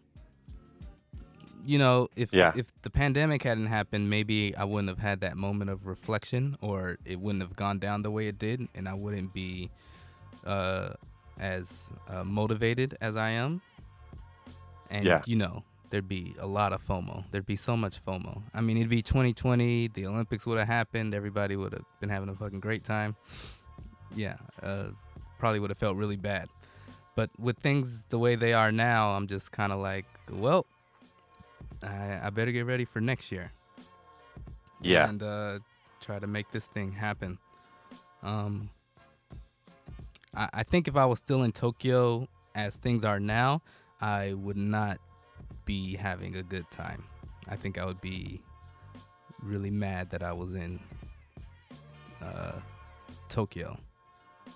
Just I wonder. I, I'm not sure about that. I mean, I, I, I miss Tokyo at the moment, but I might just miss the excitement, you know. And, and at the end of the day, in Tokyo, although it was pedestrian in its own way because we lived there, there was still quite regularly. I still got the vibe that like, oh, I'm in, uh, you know, I'm basically on vacation in a way. You know, I'm wondering uh, if you get a chance to wander around on a on a kind of cool autumn day and the sun's nice and the sky's blue and you know you're wandering around Tokyo. It's it's still pretty magical. So I Oh. guess I missed that, which I could essentially get in any country that wasn't here, basically. well, Just the I'm, excitement of being abroad. I'm I'm thinking about my situation personally, like how I Yeah. was living my life and how I've seen things turned out. Like uh my social life, my uh my uh nightlife basically outside of work was supporting me through having to go through work and grinding during the morning and the daytime. But Yeah, for the past however many months, you know, there's been no speakeasy. The place where I used to hold my regular event, they shut down for Yeah. a while and they're not doing Mhm. events anymore. Actually, the couple of places where I did events, they're not really doing events right now. Disco Dio hasn't happened since I left. You know what I mean? Like Yeah. I, I don't know if you know I know Berlin is going on, but I don't know if the hangout is happening or any of the things I regularly attend. The hangout would be the worst fucking COVID trap ever. You know what I mean? Like, uh, I'm sure you can go out and get a drink somewhere, but I know it's not the same. Like, I've heard people tell me it's not the same right now. And uh, the only people in Tokyo are the people who were there. Like, there's nobody coming into Japan. Like, there's none of that, you know, fresh exchange of energy or actual faces. So the whole That's true. That was vibe will be important, actually. Yeah, I, I feel I would feel weird if I was there. I would feel that it was different. Yeah. And you know, I'm I wasn't married. I didn't have any kids. I don't really have any attachment to Japan besides my interest in Japan. And uh, that's something I can hold on to and reignite whenever I decide to go back there. I don't have You to can be a weeb there. f- from anywhere, mate. You can weeb out from any country. Are there quite a lot of other weebs in Atlanta as well? I feel like there's a lot more weebs these days. Oh man, Atlanta's like a black weeb central. Well, probably not. That's It- is, isn't it? Like quite a lot of people uh, mean, uh, who I, I I knew from from Atlanta. It seems like there's a lot of that. We've got uh, at least two major cons down here. Uh, Oh, really? Dragon Con and um, there might be three. Dragon Con and Momo Con are the two I'm thinking of right now. I'm definitely want to go to Atlanta when I get. I, I've never been to the South, um, except for Florida, which do, doesn't count, obviously. But um, Parts of it, yeah. yeah, yeah, I've only been to South Florida really, um, so um, it definitely doesn't count. But um, You will love it, man. I, yeah, no, I'm gonna. What you know, I'm dating an American now. Oh, okay. She came here for um, for a few months, and you know, I don't know what's gonna happen like next year, obviously, but I, w- I would like to get over there for an extended amount of time. You know, if I can have myself so that I'm still making money, location independent. Um, and she's Washington D.C., so right. it's kind of you know south adjacent in a way. yeah, it's not too far up.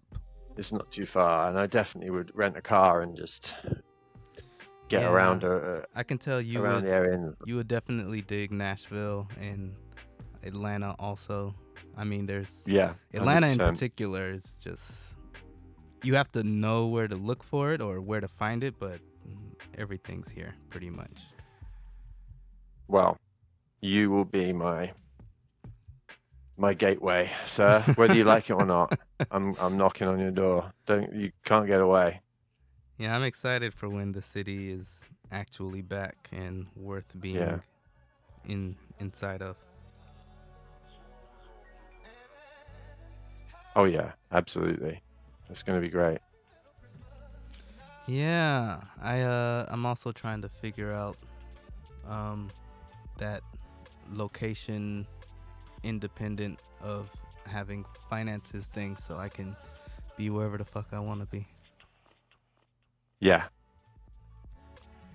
Let's do it. Let's Yeah, uh, let's uh get this song going and uh get those streaming numbers. that's it. That's it, man. That's gonna be our ticket. Forget forget working. Let's get this mixtape going. yeah. Blow SoundCloud up. Let's just sample Will Smith. I feel like that's the way to go. That's definitely an idea, mate. That's definitely a starting point. A Will Smith sample. All right, okay. Then that's that'll be our homework. Find some Will Smith samples, and that will we'll, we'll start that off. Make a little Google Doc with some Will Smith samples, and uh, bang. Yes. This is the genesis. Problem with Will Smith samples though is they've probably got about six Other different samples. other samples in them. So you end up having to pay the Gap band, and and you know, you got to pay bloody. The, the, I'm trying to think who it is now. Um, who was uh, it, it's Chic Chic organization. Uh, Oh, um, the guy with the the dreads, the long dreads. yeah, Nile Rodgers. Yeah, so that's Nile um, Rodgers. he's the greatest DJ with uh, which is actually Will, yeah, it's Will Smith and Jazzy Jeff, isn't it? I think he's the greatest DJ. That's them, and then you've got um, what's the Men in Black is um, Forget Me Nots, Patrice, Patrice Rushen. Yeah. Yeah, and um, Wild Wild West is um, Ah, what is Wild What's Wild, Wild West? Wild it Stevie West? Wonder? yeah Stevie Wonder. That's right. Yeah, of course it is. Mm. Yeah, it's uh you know, a lot of the stuff I do is sample based and I'm just like, man, I'm never gonna make any money from this shit. Well, yeah, that's the thing. Putting out sample-based stuff is tough unless you can disguise it enough that people don't know what it is. That's the that's the trick. Yeah. Oh well. It's just getting the and like just fucking layering effects on it, uh, loads of delays and filters and modulation, and and just go okay. You can never find it under these layers of like other stuff. Mm. That's the trick. Um I I I think all in all this whole experience we've we're all going through is uh you know definitely have some terrible outcomes but uh, if you're lucky enough to survive then I I think there'll be some good takeaways at the end on the other side. I agree, and you know, surviving the line between surviving and thriving is is an interesting ri line to ride. You know, Mm-hmm. uh, it can be very thin at times.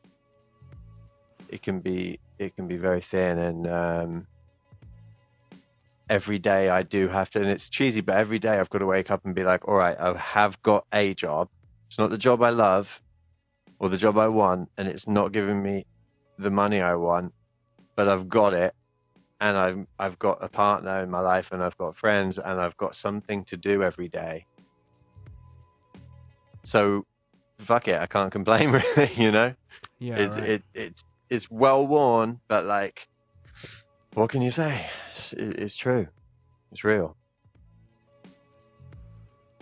Hmm. Yeah, earlier on I was like, uh, you know, I hope people take this time to think about how life could be and maybe think about having some changes going on in the world as a whole instead of just returning to the status quo as soon as possible. Mm. But now at this point I'm just kind of like I think the world is changed like that's done and dusted. Like uh I don't think either way uh there's no going back to exactly how we were. No, it's it's weird, isn't it? It feels like you've baked a cake and you haven't opened the oven door yet. Hmm. You know, it's like you you're you maybe you've turned the heat heat off, but you haven't opened the oven door yet. So you know that the cake is different from when you put it in the oven, Hmm. but you don't know whether it's risen, whether it's fallen, whether it's burned, whether it's underdone. Like it's like waiting to kind of pull the band-aid off and see if any healing has taken place or what the scar looks like. Mm-hmm. Um, that's how it feels to me because the effects of this are not, uh, uh, to me, they're not evident yet, right. really, except in in this immediate limbo that we're in. Um, the the the effects as they will leave the world will take a little bit more to show, right? So that's a weird position to be in, and also not knowing how long you have got till you open the oven door. you know, when you're gonna, you, you don't know if you're gonna open it in five minutes or tomorrow. Yeah, very true. Love that oven door metaphor. what a no one's done that one yet. That is new, right? I don't care what your other guests said. That is original. Oh fuck. Well, man, on that note, I'll add this.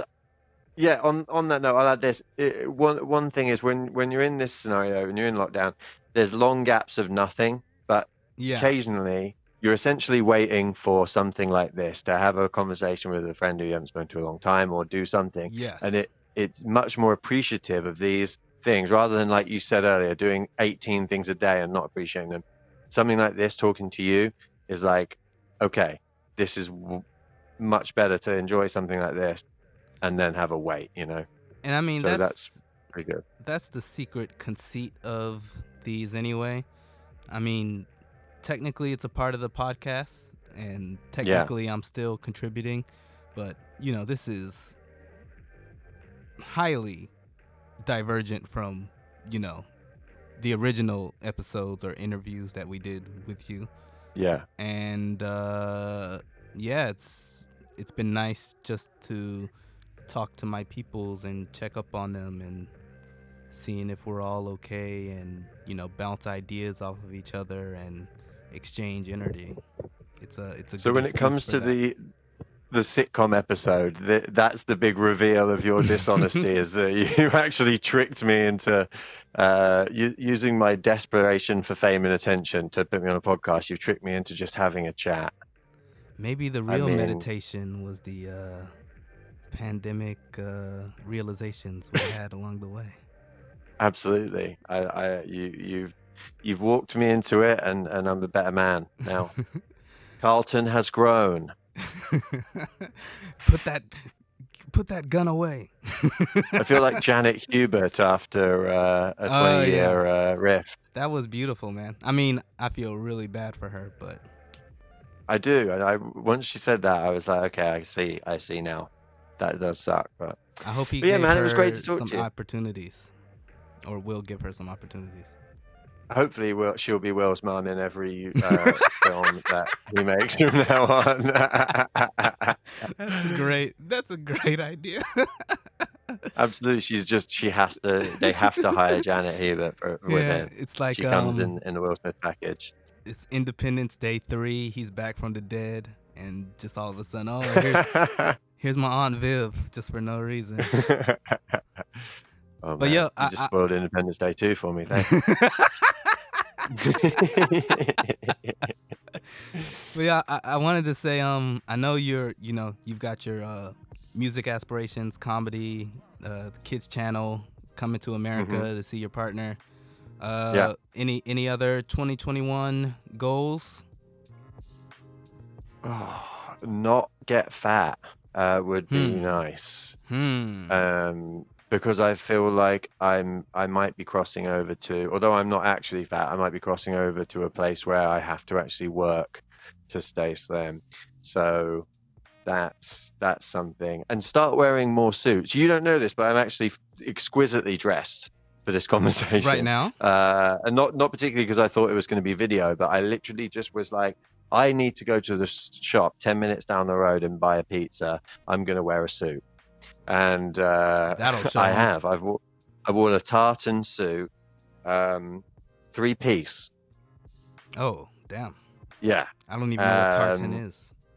tartan is the the Scottish pattern where it's like greens and and lines and stuff, vertical and horizontal lines of different thicknesses with you know greens, reds, and and stuff like that. Tart, you know tartan. Tartan's the pattern of the suit. It's the tartan pattern. I'm um, googling now. You're googling tartan. You are you are really. Uh, you might want to cut this part out uh, when you see what a tartan is. Oh, okay. Yeah, it's tartan. It's, it's the kilt. The kilt. That's it. The kilt stuff. Um, so yeah, we're 2021. Dress sharper. Dress for to be the entertainer you want to be. That's my new uh, kind of outlook. I think. Hold on, you As wearing well a as- tartan suit? I'm wearing a three-piece tartan suit, mate. Yo, what kind of pizza did you get? This is a co-op Texas barbecue pizza that cost four pounds and went in the oven that I half finished. Um, I'll send you. I'm gonna try and take a picture and send it to you for your reaction uh, while you're on the phone to me, if I can. I don't know if I'm able to do that. No, that's Lionel Richie. Oh, is that why you were like, uh, lunch has defeated me? Did you fuck up your pizza? I uh, what what I did was I bought snacks to eat before I cooked the pizza, um, and I, I got Sound halfway through the pizza and was like, I'm not gonna finish this. I'd I'd rather like talk to Corin now and then and then come back to the pizza, you know, revisit it cold. Uh, it's just there on the table right now, waiting for me. So Hold on, I Um, received the picture. Did you receive a picture? It's not very good. My phone is. Uh, Okay, this is a shit. suit.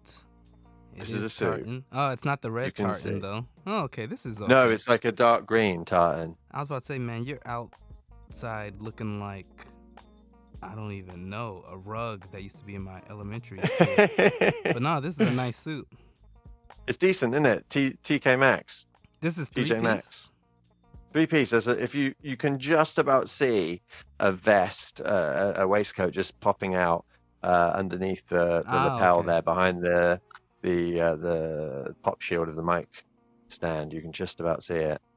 And obviously Fair got enough. the turtleneck there, the white turtleneck underneath. Oh, I didn't see the turtleneck. I was Yes. lost in your luscious locks.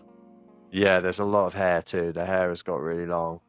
It does tend to do that if left um, un- uncut.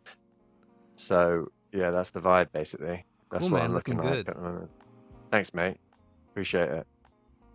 Now I'm just looking at different uh patterns of fabric. mate, sometimes you got to check out the pat- the patterns on the fabrics. Like uh houndstooth, I knew that one. Houndstooth's a good one. And uh seersucker, I'm familiar with. That's that one is like that's for me one of the words that like needs changing. Like some names of things have got to to change. You know, and this yeah, like seersucker, uh, pussy willow. Pussy willow's the tree. Yeah, okay. Uh, that can't still be called a pussy willow these days. You know what I mean? We live in a different world now. There's blue tits, great tits, all loads of birds. Oh shit, yeah, I had no idea what you were talking about. Rapeseed. That's another one. Is that called? Ra- is that the name of it in America, or is that just in England? I don't know what that is. It's like a type of um, a, a crop that you can make like cooking oil and a few other things. Oh, I don't think I've heard of that before. Bright yellow one. Um, yeah, right. Canola. It's canola oil. Yeah. Oh, rapeseed? In England, it's called rape. You know what? I think it might be. I think it might be Britain has these things that like America was smart enough when in, in the changeover between like the Revolutionary War, they were like, right, this can't be called rape. You know, we need to just call it canola. That would be pretty. That's cute. no. Uh, I um There's nothing about it there. I still catch myself saying uh sitting Indian style every now and then and I Oh yeah. I don't think we can do that. You know what? Um you know what? I've heard that uh idiot is becoming one of these words. You know, in the same way Yes. hysterical and, you know, Yes. maniac Yeah. like all Mm. these words that you know used to be these uh, words therapists or these science psychologists doctors would ascribe to people and they found their way into the common nomenclature just to describe somebody who's maybe acting a little ridiculous ridiculous might even be one of those words Oh yeah. Well, ri- well, ridiculous means worthy of ridicule, doesn't it? So that's a bit more um, where where it should be, I think. But yeah, I was surprised to to see that idiot, moron, and a few others were actually certain categorizations of people with different IQ levels. And by different, I mean different varieties of low IQ, yeah below 50s, say. Um, so uh, yeah, when I found that out, I was I was very surprised. But it's true. There's a, you're right, and and there eventually those are going to go out. Yeah. And and you know what? Um, if any, if I've learned anything in this lockdown, it is that I, I really, really have a disdain for humanity, and especially the dumber parts of humanity. So I don't, I don't think I'm gonna stop calling people stupid, no matter what. That that'll be my hill that I die on. That's my yeah. old man Clint Eastwood Corin line. Like, if you're dumb, you're dumb. That's that's that's where I'm gonna be from here until I die. Well, it, there needs to be still a categorization, doesn't there? Otherwise, everyone becomes intelligent because of their own sort of special um, uh, uniqueness, um, and that's one particular way to go, isn't it? And, and then, in a way, you- your your nightmare have come true. Nobody is done then. Everyone's got their special thing to contribute. Oh man. So I'm with you, mate. I'm with you. Let's keep let's keep some people dumb. And some people are Keep people stupid. Dumb. Keep America stupid again. 2024. Let's 2024, baby. Kanye. Oh god. You know what? Uh I think we can turn it around. You know, America, England, the very uh what was it? Special relationship, unique relationship, The special relationship, special yeah. relationship. You know, we we kind of, you know, we fucked around a little bit. You know, we had too much fun. 2012, 2014, and then we were like, "Hey, Mhm. let's let's try this for a second. You know, let's let's do some other stuff." And then now, you know, reality, the world kind of slapped us slapped us in the face, and uh, I think we're uh, ready to, you know, go back, like get rid of that. You know, we experimented, we tested it, like, ah, no, thank you. You know. Yeah. Let's, let's turn it No, around. I agree. Yeah. I think you know once you get past all that, uh, you know, the memory of Tony Blair and George Bush and the kind of uh, that time has gone in a little bit. Maybe, maybe you- I think it. I think it needs. You know, the the truth is right. It it has to be too like charismatic. I say charismatic in in the kind of positive way. Yes. needs to be too like p- classy leaders you know we it would need to be another obama level american leader and someone of that kind of ilk for uk politics and uk politics has not had any shot at that really um, so you're telling it would have to be you know, a pair of and Harry Styles. yeah exactly kanye and harry styles would be ideal for that Ooh, looks good you in know, the dress. people could get behind that. Or Benedict Cumberbatch, maybe. Um, He seems a little. Some- You know, the you same he's way. not got what it takes? this- what you say? Yeah, and he hasn't got it what it takes. You're, you're saying Sherlock Holmes can't be Well, I uh, was an saying, world leader. I was saying the same way I feel about dumb people is I feel the same way he would feel about like me, which makes me. yeah, maybe, Yeah. maybe. I don't know. I think he's just well spoken. I don't think he's actually that clever. Okay. And trust me, I speak from experience when not all well spoken people are uh, as clever as they try and sound. Hey, that's uh, uh, the late portion of the podcast, basically. You just it. that's the description. Yeah, that's it. This is how this is how we do things. Oh, nice. Well, uh, maybe I will cut it here. Do you have If you- any final words?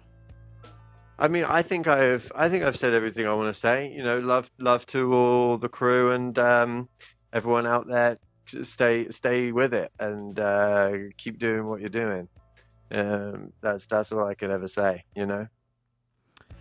Fantastic. Alex, do you still go by Sea Dog? You did. Uh, you know what, You sent like, me I- that message with what was it? Was it actually C spelt out with like a dog emoji? I forget how you did it. Oh well, you know, yeah, you might have got. If you got that, you're you're obviously special. Um, I certainly got nervous about using Sea Dog because people started calling me out on it, and then uh, you know it's crept back in a little bit now. I feel like it, it needs to live as a secret nickname that people can pick up if they want to. But uh, you know, my public dealings will have to be under my my birth name, my government name. But um, Sea Dog will, you know, can be an affectionate nickname Fair to enough. be used as as and when by by others. Not foisted on them by me. Uh, good times, man. You're you're one of the yeah, best mate, people. it was great. Oh, mate, I feel the same way about you. I'm glad you're uh thriving or sometimes thriving. Yeah, man, it was good to catch up and and and get to know what you're doing and everything. You know, uh, uh, I'm grateful, very grateful for the opportunity. Yeah, no doubt, man. Uh, definitely continue to be in touch. Yes, let's do that. Word. Um, well, yeah. Hold on. Let me end the podcast. This is how I end the podcast. Thanks for listening, everybody. Okay, good. All right. Dunzo. Yo, appreciate it, man. You're welcome, man. That was good. Uh, yeah, I enjoyed it. Yeah. Uh, I- I'm assuming you're gonna finish that pizza and continue to wear a suit, maybe. I'm going to finish the pizza. I'm going to actually, you know, after what I said earlier about people making kind of, uh, uh, you know, insincere social media content, I'm going to go and make a Diaper Don song. As I saw it this morning on Twitter, Diaper Don was trending and people get loads of likes on Diaper Don. I was like, I'm going to make a song about Diaper Don, you know. Uh, so I've got my little thing I'm going to set up and film, and then uh, I've got to mix this Christmas song, this kids song. You know, I've got to. Uh, it's all recorded. I've got to mix it now, which is the part where you know Oh, cool. uh, the hard part for me. But um, Ableton. yes, I'm mi- mixing Ableton. Do everything in Ableton at the moment. Hmm. Um, but I I'm lim I could just I've only mixed a few things. Like I I know the procedure roughly, but how to quite get it sounding like a like a like a song should is is eluding me somewhat. So I'm probably going to cane a couple of YouTube videos and see if I can become an expert mixer within the next kind of couple of hours. Man, not not that I'm any kind of great engineer or anything, but man, it's it's so complicated. I'm glad I I've already had at least a little bit of formal education on it, so I don't have to Yeah. start, you know, completely from zero as I do in other parts of music production. Yeah, yeah. For me, it was certainly from nothing, except, except the stuff I picked up from from engineers and and reading stuff. But yeah, a lot of it's been learned on the internet, like the last six to nine months. So, um, and the last couple I've done, I, I I hear it on my speakers, and I'm like, that sounds that sounds good. You know, it sounds really good. Mm-hmm. And then I stick it on a like uh, I'll hear it through my phone, for example, after I've already sent it to someone, or after it's already on a video or something, and and, and I Oh, the, the the vocal is like super loud and and the track is not sound you can't hear the rest of the instruments and it's all kick drum and vocal and uh, that is a tough one Yeah, I haven't mixed anything in a while, but yeah, like I used to just play stuff in the car or um uh whichever of my parents had the newest car. I would right listen to it in there. But yeah, I can't imagine all the different points of contact you have to do now like in your headphones, just the phone by itself, the laptop speakers by itself, on some good speakers. Like it's so much shit. That was one of the first lessons I learned about mixing because you know being in a band you I didn't do any of the mixing because we'd go and do it at the studio and the engineer would do it but they're like listen to this and come back to us with information with feedback. And I was like 18 I didn't know what was going on. So all I knew was I had to listen to it on every CD player you know or like Mm-hmm. through a small speaker and uh, I've just hooked up like um a small little speaker to my to my setup so I can switch to that and listen And also, while yeah or no, well, I was just gonna say, and also these days, uh, your mix could sound like shit, and that's absolutely fine. I can't tell you the amount of professional musicians who I pull up on Spotify, and I'm just like, oh, this bit rate is garbage, and the mix is a bit Yeah. crap, but here's the stream. Congratulations. well yeah I mean a lot of it's because everybody does it themselves right it's like yeah, fair enough. I, I'm probably guilty of it too it's like um people just doing it themselves like because they can and they don't want to spend the money right like um and it's all on YouTube I mean I I should be sending it to someone to mix for me really Right. Um, in fact, you know what? I might even ask my buddy if he if he might be able to do it because it's better. Because that's what people mixing engineers are for. that's what that's what they're great at. You know, um, I saw recently uh, SoundCloud. It is. It's SoundCloud. SoundCloud Yeah. now has an option. Now I haven't done this to to even hear the outcome, but after you've uploaded your track, you can uh, click this other option that will master your track for you on SoundCloud. Yeah, I saw that. Which uh, sounds a bit horrifying. I wonder. I mean, I wonder what it's like. Yeah, I might, mean- might have to do a, a Pepsi challenge on that. Yeah, for sure. I mean, uh, mastering is one of those strange things where there's not all that much to it, but like, but to do it, and the only thing is, it, it does require that very, very sharp human ear, right? Mm-hmm. But I don't know whether that can that can be recreated digitally or or not. I have nothing to really base it on other than this this ever living idea that no, it has to be a human ear that can do it, right? Like, Right. I don't really know. Man, um, I was uh looking at this DJ uh software, and um, Yeah. they have this um plug-in or I don't know this add-on where it will separate all the instruments for you Oh and isolate them, but it does it wow. with an AI, you know. It's not like they got the stems. It just, you know, a computer does it. And I've I've heard a couple of those things on the internet, maybe not the same exact one. And sometimes I'm like, "Oh shit, it like pulled the fucking vocals off of this thing." We are like living in the future, man. Yeah, I mean that is wild, man. That I is saw a video wild. of a car driving and the headlights came off the car and flew in front of the car to light the way. They were fucking little drones. Dave Chappelle showed me that. Dave Chappelle said Dave Chappelle put that. It was he on just like he was talking about it on Joe Rogan. Yeah, it was Oh, really? I didn't. I'm. Um, was that the one where he's on with Donnell Rawlings? yeah, yeah, yeah, like the last 30 30 45 minutes. Yeah. I think I didn't watch the end of it. I should uh, catch up on that. Really. Yeah, I didn't watch all of Donnell's part. No diss to Donnell. I I tried to. I watched. I watched a good amount of it, and I was like, how much Donnell am I going to have to deal with? Because he is like, he is particularly like pretty- yeah, rambly. yeah. It's pretty close to uh, how he was on Chappelle's show. Interesting. He speaks uh, a bit of Korean, which is interesting. Donnell does. Yeah, Interesting. He's a fascinating guy in a way. yeah. comedian. Man, I uh, I have an affinity for comedians, good people in general, but a good person comedian is somebody who I usually admire. Yeah. Yeah, I mean, I think it if you care about it and and you are interested in what's funny, then yeah, there's a lot to be said for that. Um, I think there's a lot of people doing comedy who are not that into that and they really just want the the end result.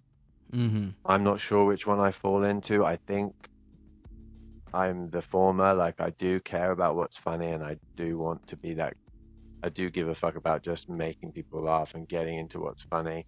I wish I'd come along earlier. Um because I feel like I might be my ambition belies this kind of this other side of it too.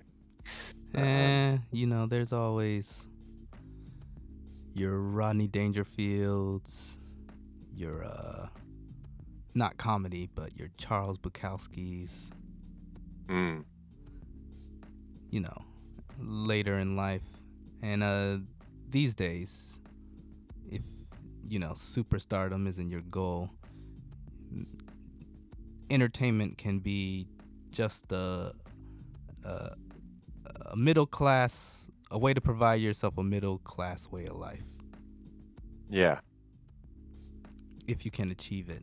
Do you you know the guy um who makes actually uh you might be interested in this if you don't already know about it.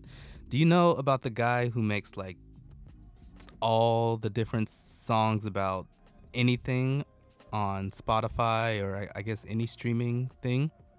Have you heard of this guy? What does he do? So if you search on Spotify, do you have Spotify? I actually, I, I mean, I can use it, but I don't have an account. He might be on Apple his too. title. I can't remember, but I know he's on Spotify. He has recorded like over 10,000 songs, I think. And they're songs about everything. Like he has I, I stumbled upon him because I was searching for an artist and somebody had made a song about this artist.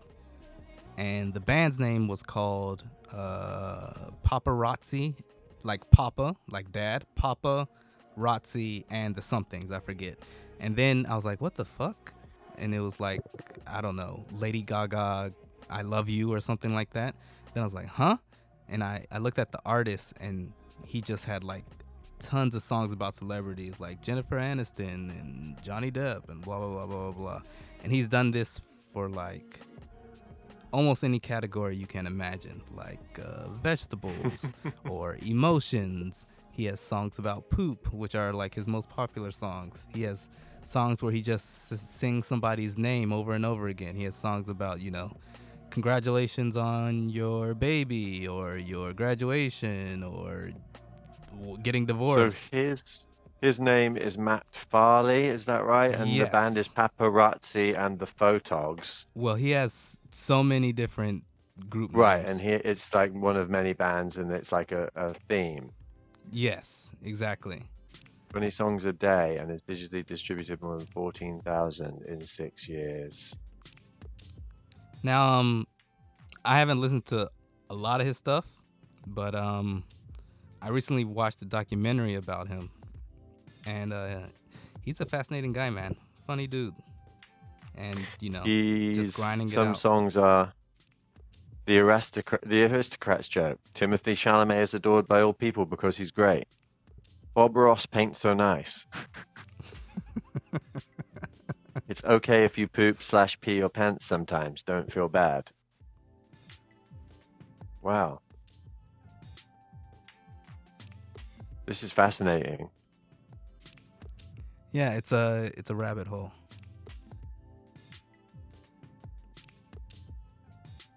You imagine making ten songs in a day? Fucking nuts. I really need to. hear. they're all like one minute long. Probably a lot of them. I'll have to hear them. I'll have to listen to them, um, and understand what he's doing. And now, because I ne- I now have to get my head into what his process is. Why I don't know because I'm not going to do that. But um, I'll uh I'll send you a link to this documentary I saw cuz yeah, do it. the documentary is made by this guy who kind of tries to imitate him, the Matt whatever his last name is guy. But, you know, like we said, there's no heart in the imitation. Like the Matt guy is doing it sincerely and then the other guy is like, well, I'm kind of a failed musician, so I'll do this to also have a life. I mean, that's the conceit Right. of the documentary, at least. But, you know, there's an obvious difference between him and the master. see. Oh well, there we go. There's my homework then. Will Smith samples and check this guy out. cool, man. All right, man. I'm gonna go finish that pizza. It's great talking to you. You too, Alex. Uh, yeah, stay safe out there and yeah, talk to you soon. You too, bud. Take care. Peace. Peace.